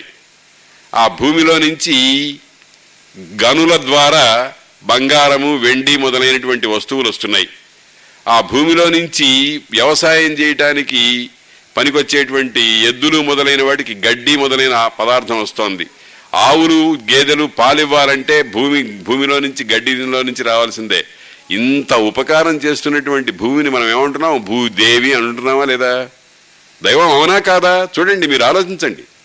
మనం కట్టుకునే వస్త్రం కానీ మనం తినేటువంటి ఆహారం కానీ మనం పెట్టుకునేటువంటి నగలు కానీ మరొకటి కానీ మరొకటి కానీ అన్నీ మనకు అందుబాటులోకి తెస్తున్న తల్లి ఎవరు? భూదేవి. కనిపిస్తోందా కనపడటం లేదా భూమి? ఇస్తున్న విషయం మనకు తెలుస్తోందా లేదా? కాబట్టి కనిపిస్తుంటే దేవుడు ఉన్నాడా లేడా అని ఆలోచన ఏమిటి నీకు? ఆలోచన చేసావు అని అంటే బుర్ర పని చేయవలసిన తీరులో పని చేయటం లేదు అని అర్థం. అలాగే జలము నీరు అదొక దైవం. అగ్ని అదొక దైవం. వాయువు అదొక దైవం. ఆ వాయువు చక్కగా వీస్తే ఆనందంగా ఉంటుంది. ఎక్కువగా వీస్తే బాధగా ఉంటుంది. ఊపిరి ఆడకపోతే చచ్చిపోతున్నాం. ఊపిరి ఆడితే బతికిపోతున్నాం. కాబట్టి వాయువు దైవం. ఆకాశం. ఆకాశం ఒక దైవం. ఆకాశం అనేటువంటిది లేదని కొంతమంది అనుకుంటారు. కానీ ఆకాశం ఉంది అనే సంగతి అందరికీ తెలుసును. ఇప్పుడు ఇక్కడి నుంచి నాదం ప్రసారమైతే ఎక్కడికైనా ఎప్పుడైనా ఏ విధంగానైనా వెళ్ళటం అనేటువంటిది భూమి లక్షణం కాదు. జల లక్షణం కాదు అగ్ని లక్షణం కాదు వాయు లక్షణం కాదు. ఇవన్నీ కాకపోతే ఏదో ఒకటి ఉండాలి అది ఆకాశం. అది మనకు ఉంది దాని ద్వారా మనం అనుభవిస్తున్నాం. ఏది నాదాన్ని అనుభవిస్తున్నాం. కాబట్టి ఆకాశం అదొక ప్రత్యక్ష దైవం. సూర్యుడు చంద్రుడు యజమానుడు ఎనిమిది మంది దేవ దేవత దైవు దేవుడు మనకు ఎనిమిది విధాలుగా కనిపిస్తుంటే దేవుడున్నాడా అని అనుమానం పొందామంటే ఏమిటి? కళ్ళుండి చూడలేనివాడు. చెవులుండి వినలేనివాడు. నోరుండి మాట్లాడలేనివాడు. కాబట్టి దైవము అనేక విధాలుగా ఉంటుంది. అందులో అన్నిటికంటే ప్రత్యక్ష దైవం ఎవరు అంటే ఆదిత్యుడు. ఈ ఆదిత్య హృదయము రామాయణంలో శ్రీరామచంద్రుడికి అగస్త్యుడు చెప్పిందే కాకుండా భారతంలో అరణ్య పర్వంలో ధర్మరాజుకి ధౌమ్యుడు ఉపదేశం చేశాడు. ఇది సుమారు ఒక నలభై యాభై శ్లోకాల భాగం సంస్కృత భారతంలో చాలా గొప్పది ఉంది. ఆ అరణ్య పర్వంలో రెండవ అధ్యాయం తొంభై శ్లోకాలు ఉన్నాయి అందులో తొంభై శ్లోకాల్లో ఒక ముప్పై అటు ఇటు తీసివేస్తే ఒక నలభై శ్లోకాలు ఆదిత్య హృదయం అని చాలా అత్యద్భుతమైనటువంటి ఒక గ్రంథ భాగం ఉంది. అది అందరూ పారాయణ చేసుకుంటే శ్రద్ధతో చదువుకుంటూ ఉంటే ఏమి కావాలంటే అది లభిస్తుంది. ఏమి కావాలంటే అది లభిస్తుంది. ఏమండి? మీరేమన్నా టెస్ట్ చేశారా అని నన్ను అడగచ్చు. చేశాం. చూ పరీక్ష చేసి చూడండి. చాలామందికి కొన్ని కొన్ని పిచ్చి పిచ్చి మాటలు మాట్లాడేటువంటి అలవాటు ఉంటుంది. ఆ మంత్రాలకి చింతకాయలు రాలుతాయా అండి? అంటూ ఉంటారు. నేను రెండు ప్రశ్నలు అడుగుతాను వాళ్ళని. ఏదో చింతకాయలు రావడానికి మంత్రాలు ఎందుకండి? ఓ కర్ర బుజుకు పడితే చింతకాయలు రాలుతాయి. ఆ మంత్ర చింతకాయలు రాయటానికి మంత్రం ఎందుకు? రెండో ప్రశ్న రాలుతాయో రాలవో నువ్వేమన్నా టే ఎక్స్పెరిమెంట్ చేసావా ఎప్పుడన్నా? ఎక్స్పెరిమెంట్ ఏమన్నా చేశాడా ఎవడన్నా? ఏదైనా ఒక శా- శాస్త్రీయమైన విషయాన్ని పరిశోధించడానికి ప్రయోగాలు చేస్తూ ఉంటారు. ఇప్పుడు విమానం అనేదాన్ని కనుక్కున్నాడు ప- పరిశోధన చేసి. అట్లాగే సాఫ్ట్వేర్ ఇంజనీర్స్ ఎంతోమంది ఉన్నారు. ఇవన్నీ ప- పరిశోధన చేశారు. ఎంతో తపన పడి ఎంతో కాలము మనస్సు వెచ్చించి తపి తపించడం అంటే ఆలోచన చేయటం గాఢమైన భావన చేయటం ఇవన్నీ చేసి అనేకమైన విషయాలు కనుక్కున్నారు. మరి చింతకాయలు రాలుతాయా అనేటువంటి వాడు ఏం పరిశోధన చేశాడు? నోటికి ఏదో భగవంతుడు మాట ఇచ్చాడు కాబట్టి అనేటం తప్ప. కాబట్టి ఆల్తాయి. కాబట్టి మనం అందరం ఏం చేయాలి? సూర్య ఉపాసన చెయ్యాలి. సూర్య ఉపాసన. ఆ సూర్య ఉపాసన చేయటానికి ధౌమ్యుడు ధర్మరాజుకి ఈ ఆదిత్య హృదయం అనేటువంటిది భారతంలో అరణ్య పర్వంలో రెండవ ఆశ్వాసంగా ఒక ముప్పై నలభై శ్లోకాలు చేశాడు. ఊరికే ఆయన నాలుగు మాటలు చెప్తే ఈయన కూర్చుని ఏ కాఫీ తాగుతానో ఏ పేపర్ చూస్తూనో చదవలే. నీళ్ళల్లో మునిగి నీళ్ళల్లో నుంచొని ఆదిత్యుణ్ణి చూస్తూ సూర్యుణ్ణి మనం ఎంతసేపు చూడగలము? ఒక్క నిమిషం కూడా చూడలేం. కానీ అతడు ఒక రోజల్లా సూర్యుణ్ణి చూస్తూ ఆ ప్రార్థన చేసి ఆ ఆదిత్య హృదయం అనేటువంటి ఒకనొక ఉత్తమమైనటువంటి గ్రంథాన్ని గ్రంథ భాగాన్ని భారతం మనకు ప్రసాదించింది. దానివల్ల అతడు సిద్ధి పొందాడు ధర్మరాజు. ఇక్కడ చాలా జాగ్రత్తగా ఆలోచించవలసిన విషయం ఏమిటంటే ఈ ధర్మరాజు ఈ ఆదిత్య హృదయం అనేటువంటి దాన్ని ధౌమ్యుని వలన ఉపదేశం పొంది తపస్సు చేసి సిద్ధి పొందడం అనేటువంటిది స్వార్థం కాదు. తన పొట్ట నింపుకోవడానికి కాదు. తనతో పాటు వద్దన్న కొంతమంది వందల మంది ఉత్తమ బ్రాహ్మణులు విద్యావంతులు. విద్యయే ధనము విద్య పరమధనం. విద్యకు మించిన ధనం లేదు. ఎందుకనంటే నిగూఢగుప్తమగు విత్తము రూపము పూరుషాడికిన్ విద్య యశస్సు భోగకరి విద్య గురుండు విదేశ బంధుడున్. ఇప్పుడు మన ఇక్కడి నుంచి అమెరికా రష్యా కెనడా మొదలైన దేశాలకు మన వాళ్ళు ఎంతోమంది పెడుతున్నారు డబ్బుతో బతకడంలా వాళ్ళు విద్యతో బతుకుతున్నారు. అంతేకాదు విద్యలో ఒక చాలా గొప్ప లక్షణం ఉంది. ఏమిటంటే మన దగ్గర ఒక లక్ష రూపాయలు ఉంటే ఓ యాభై వేలు ఎవరికైనా ఇస్తే మీ మన దగ్గర యాభై వేలే ఉంటాయి. మన దగ్గర ఒక విద్య ఉంటే దాంట్లో మొత్తం అవతల వాడికి ఇచ్చినా మన విద్య మనకే ఉంటుంది. ఏమి తగ్గదు. మన బ్యాలెన్స్ ఏమీ? తరిగిపోదు. విద్యకు ధనానికి ఉండేటువంటి తేడా అది. అటువంటి విద్యావేత్తలైనటువంటి మహానుభావులు అందరినీ పోషించడం అనేటువంటిది ధ్యేయంగా ధర్మరాజు ఈ ఆదిత్య హృదయం అనేటువంటి మంత్రం ద్వారా ఆదిత్యోపాసన చేశాడు. ఆదిత్యుడు అనంటే ఆదత్తే రసాన్ ఇది ఆదిత్య. సంస్కృతంలో ప్రతి శబ్దానికి కూడా ప్రత్యేకమైన అర్థం ఉంటుంది. ఏ శబ్దము ఇంకొక శబ్దంతో సమానంగా ఉండదు. ఏ శబ్దానికి ఆ శబ్దమే. ఒక్కొక్క శబ్దానికి ఇప్పుడు తండ్రి అనటానికి సంస్కృతంలో జనకుడు పిత మొదలైన శబ్దాలు చాలా ఉన్నాయి. జనకుడు అనే శబ్దానికి ఉండే అర్థం వేరు పిత అనే శబ్దానికి ఉండే అర్థం వేరు. అందుకనే కొంచెం బుద్ధి కలిగినటువంటి వాడు ఒక ఆయన సంస్కృతాన్ని నేర్చుకున్నవాడు మా తండ్రి మాకు జనకుడైనాడు కానీ పిత కాలేదన్నాడు జనకుడైతే పిత కాకపోవటం ఏమిటి? పిత అయితే జనకుడు కాకపోవటం ఏమిటి? జనకుడు అంటే పుట్టించినవాడు పిత అంటే రక్షించినవాడు అని అర్థం. అంటే మమ్మల్ని కలిపారేశాడు కానీ మా బాగోగులు చూడలేదు ఆయన బతుకు ఆయన బతుకుతున్నాడు అని కొంచెం ఆక్షేపణగా చెప్పాడనమాట అలాగే ఆదిత్యుడు సూర్యుడు అహస్కరుడు దివాకరుడు బ్రధ్నుడు పూష. ఇలాగా అనేకమైన పేర్లు ఉన్నాయి సూర్యుడికి. అర్యముడు. ఇన్ని పేర్లు ఎందుకు ఈ మధ్య ఒక చమత్కారమైన విషయం తటస్థపడింది చూడటం. ఓ పిల్లవాడికి ఇంగ్లీష్ భాష చాలా గొప్పది అనే భావన కలిగింది.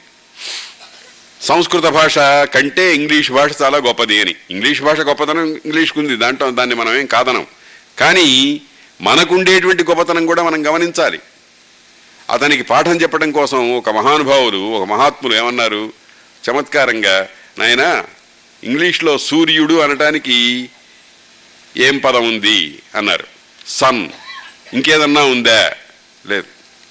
మనకట్టా కాదు సూర్యుడు సూర్యుడు అర్యముడు అహస్కరుడు దివాకరుడు బ్రధన పూష భాస్కరుడు ఆదిత్యుడు ఇన్ని పేర్లున్నాయి. ఇన్ని పేర్లు ఎందుకున్నాయి? ఇన్ని పేర్లు అర్థవంతం. దేనికి దానికి అర్థం ఉంది? ఇప్పుడు ఆదిత్యుడు అని అంటే సూర్యుడు ఏం చేస్తున్నాడు? తన ఎండ తన కిరణాల ద్వారా భూమిలో ఉండేటువంటి అక్కడక్కడ నీటి పడియలు సరస్సులు సముద్రాలు మొదలైన వాటిల్లో ఉండేటువంటి నీటినంతటినీ కూడా ఆదత్తే పైకి తీసుకుంటున్నాడు.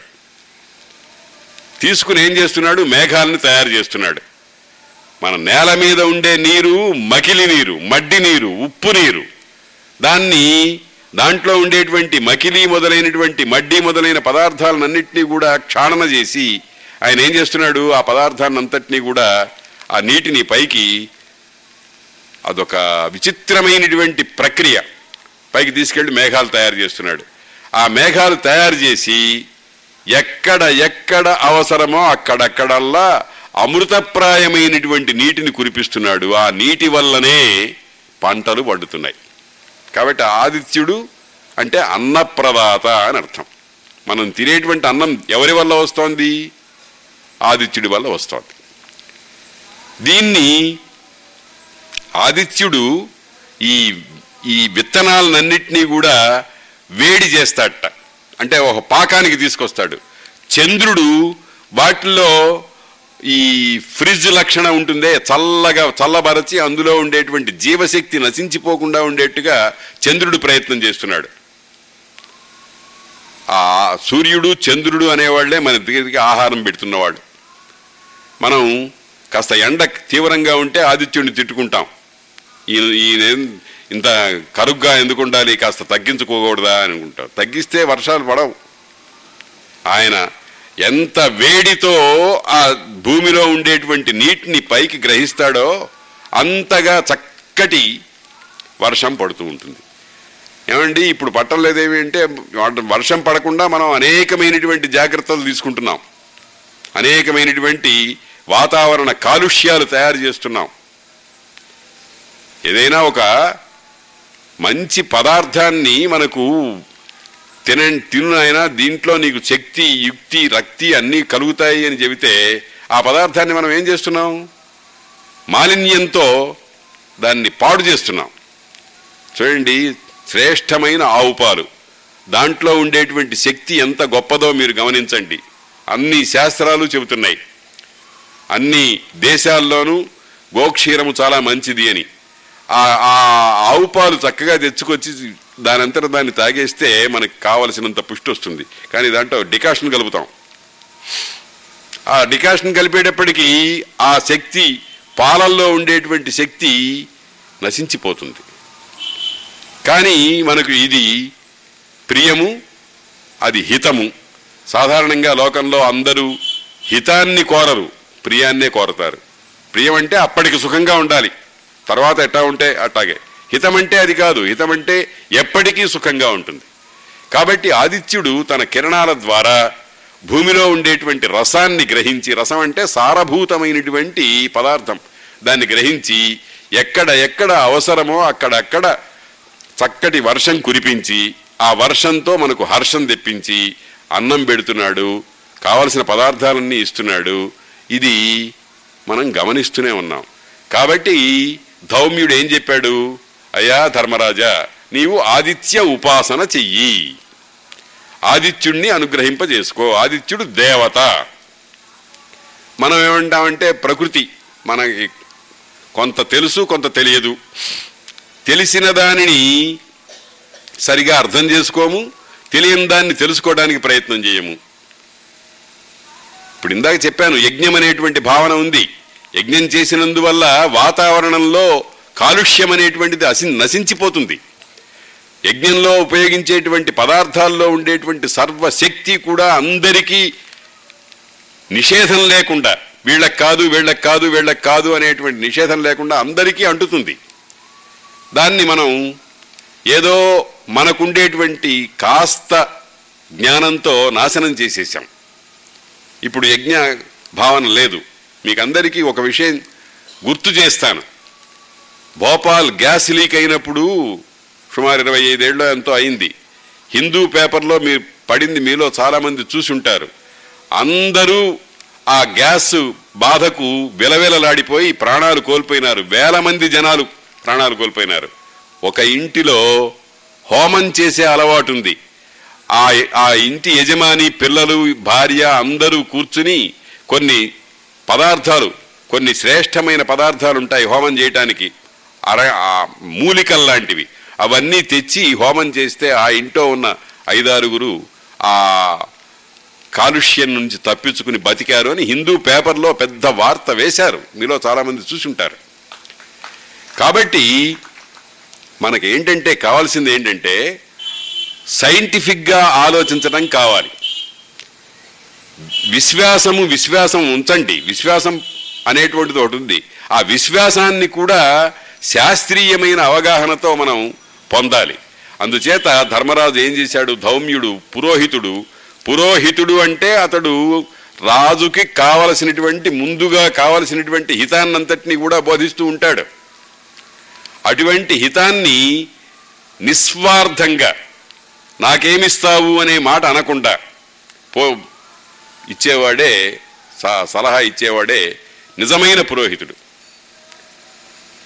ఆ పురోహిత సంప్రదాయం అనేటువంటిది పరమ భయంకరంగా చెడిపోయిందనుకోండి కాలమహిమ వల్ల. ఒక నమస్కారం చేయడం తప్ప మనం ఏం చేయలేం. కానీ ధౌమ్యుడు అటువంటి ఉపకారం చేశాడు. దాన్ అతడు ఏం చెప్పాడో ప్రతిదానికి కూడా మంత్రము తంత్రము యంత్రము అని మూడు అంశాలు ఉంటాయి మంత్రము అంటే వాక్కు. తంత్రము అంటే క్రియ యంత్రము అంటే వస్తువు. ఈ మూడింటిని సమన్వయపరచి ఎవడైతే ఏదైనా కార్యం చేస్తాడో తప్పకుండా ఫలితం వస్తుంది. అందులో ఏమి సందేహం లేదు. మనం ఎవరం బాధపడనక్కర్లేదు.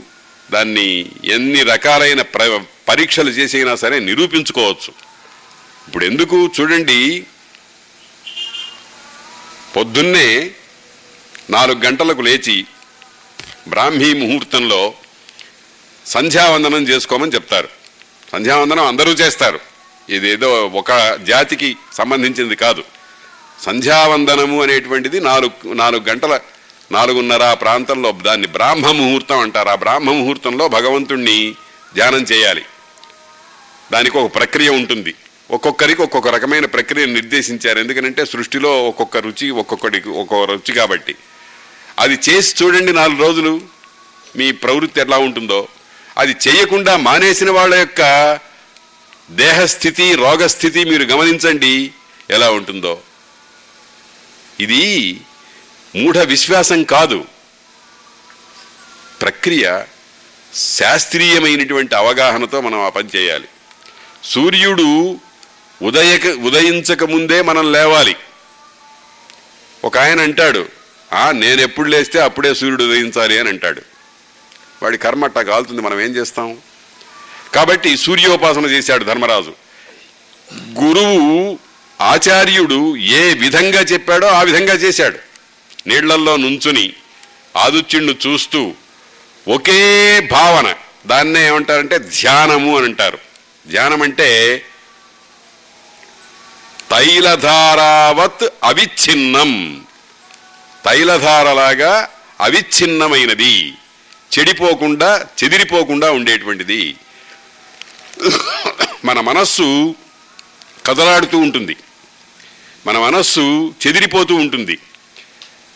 జపం చేస్తారు కొంతమంది. పూసలు పట్టుకుంటారు. జపమాల. శ్రీరామ జయరామ జయ జయ రామ అని చెప్పమని గురువుగారు అంటారు. శ్రీరామ అనేటప్పటికీ మన రా మన ఫ్రెండ్ రాముడో భీముడో ఎవడో గుర్తుకొస్తాడు. రెండో పూస దగ్గరికి వెళ్ళేటప్పటికీ మన మనస్సు చెదిరిపోతుంది. రెండో పూసదాగా కాదు ఒక క్షణంలోనే ఒక లిప్త మాత్రంలోనే మన మనస్సు ప్రపంచం అంతా తిరిగి రాగలదు. అటువంటి మనస్సుని బిగబట్టుకోవాలి. చెప్పాడు భగవంతుడు నిజమే ఇది చాలా కష్టమే. అభ్యాసము వైరాగ్యము అనే రెండు లక్షణాల చేత నువ్వు సాధించాలయ్యా అని చెప్పారు. కాబట్టి ధర్మరాజు ఆ విధంగా తదేక మనస్కతతో ఇంకొక దానిని గురించి ఆలోచించకుండా సూర్య భగవానుణ్ణి ఉపాసన చేశాడు. ఉపాసన చేస్తే సూర్యుడు ప్రత్యక్షమైనాడు.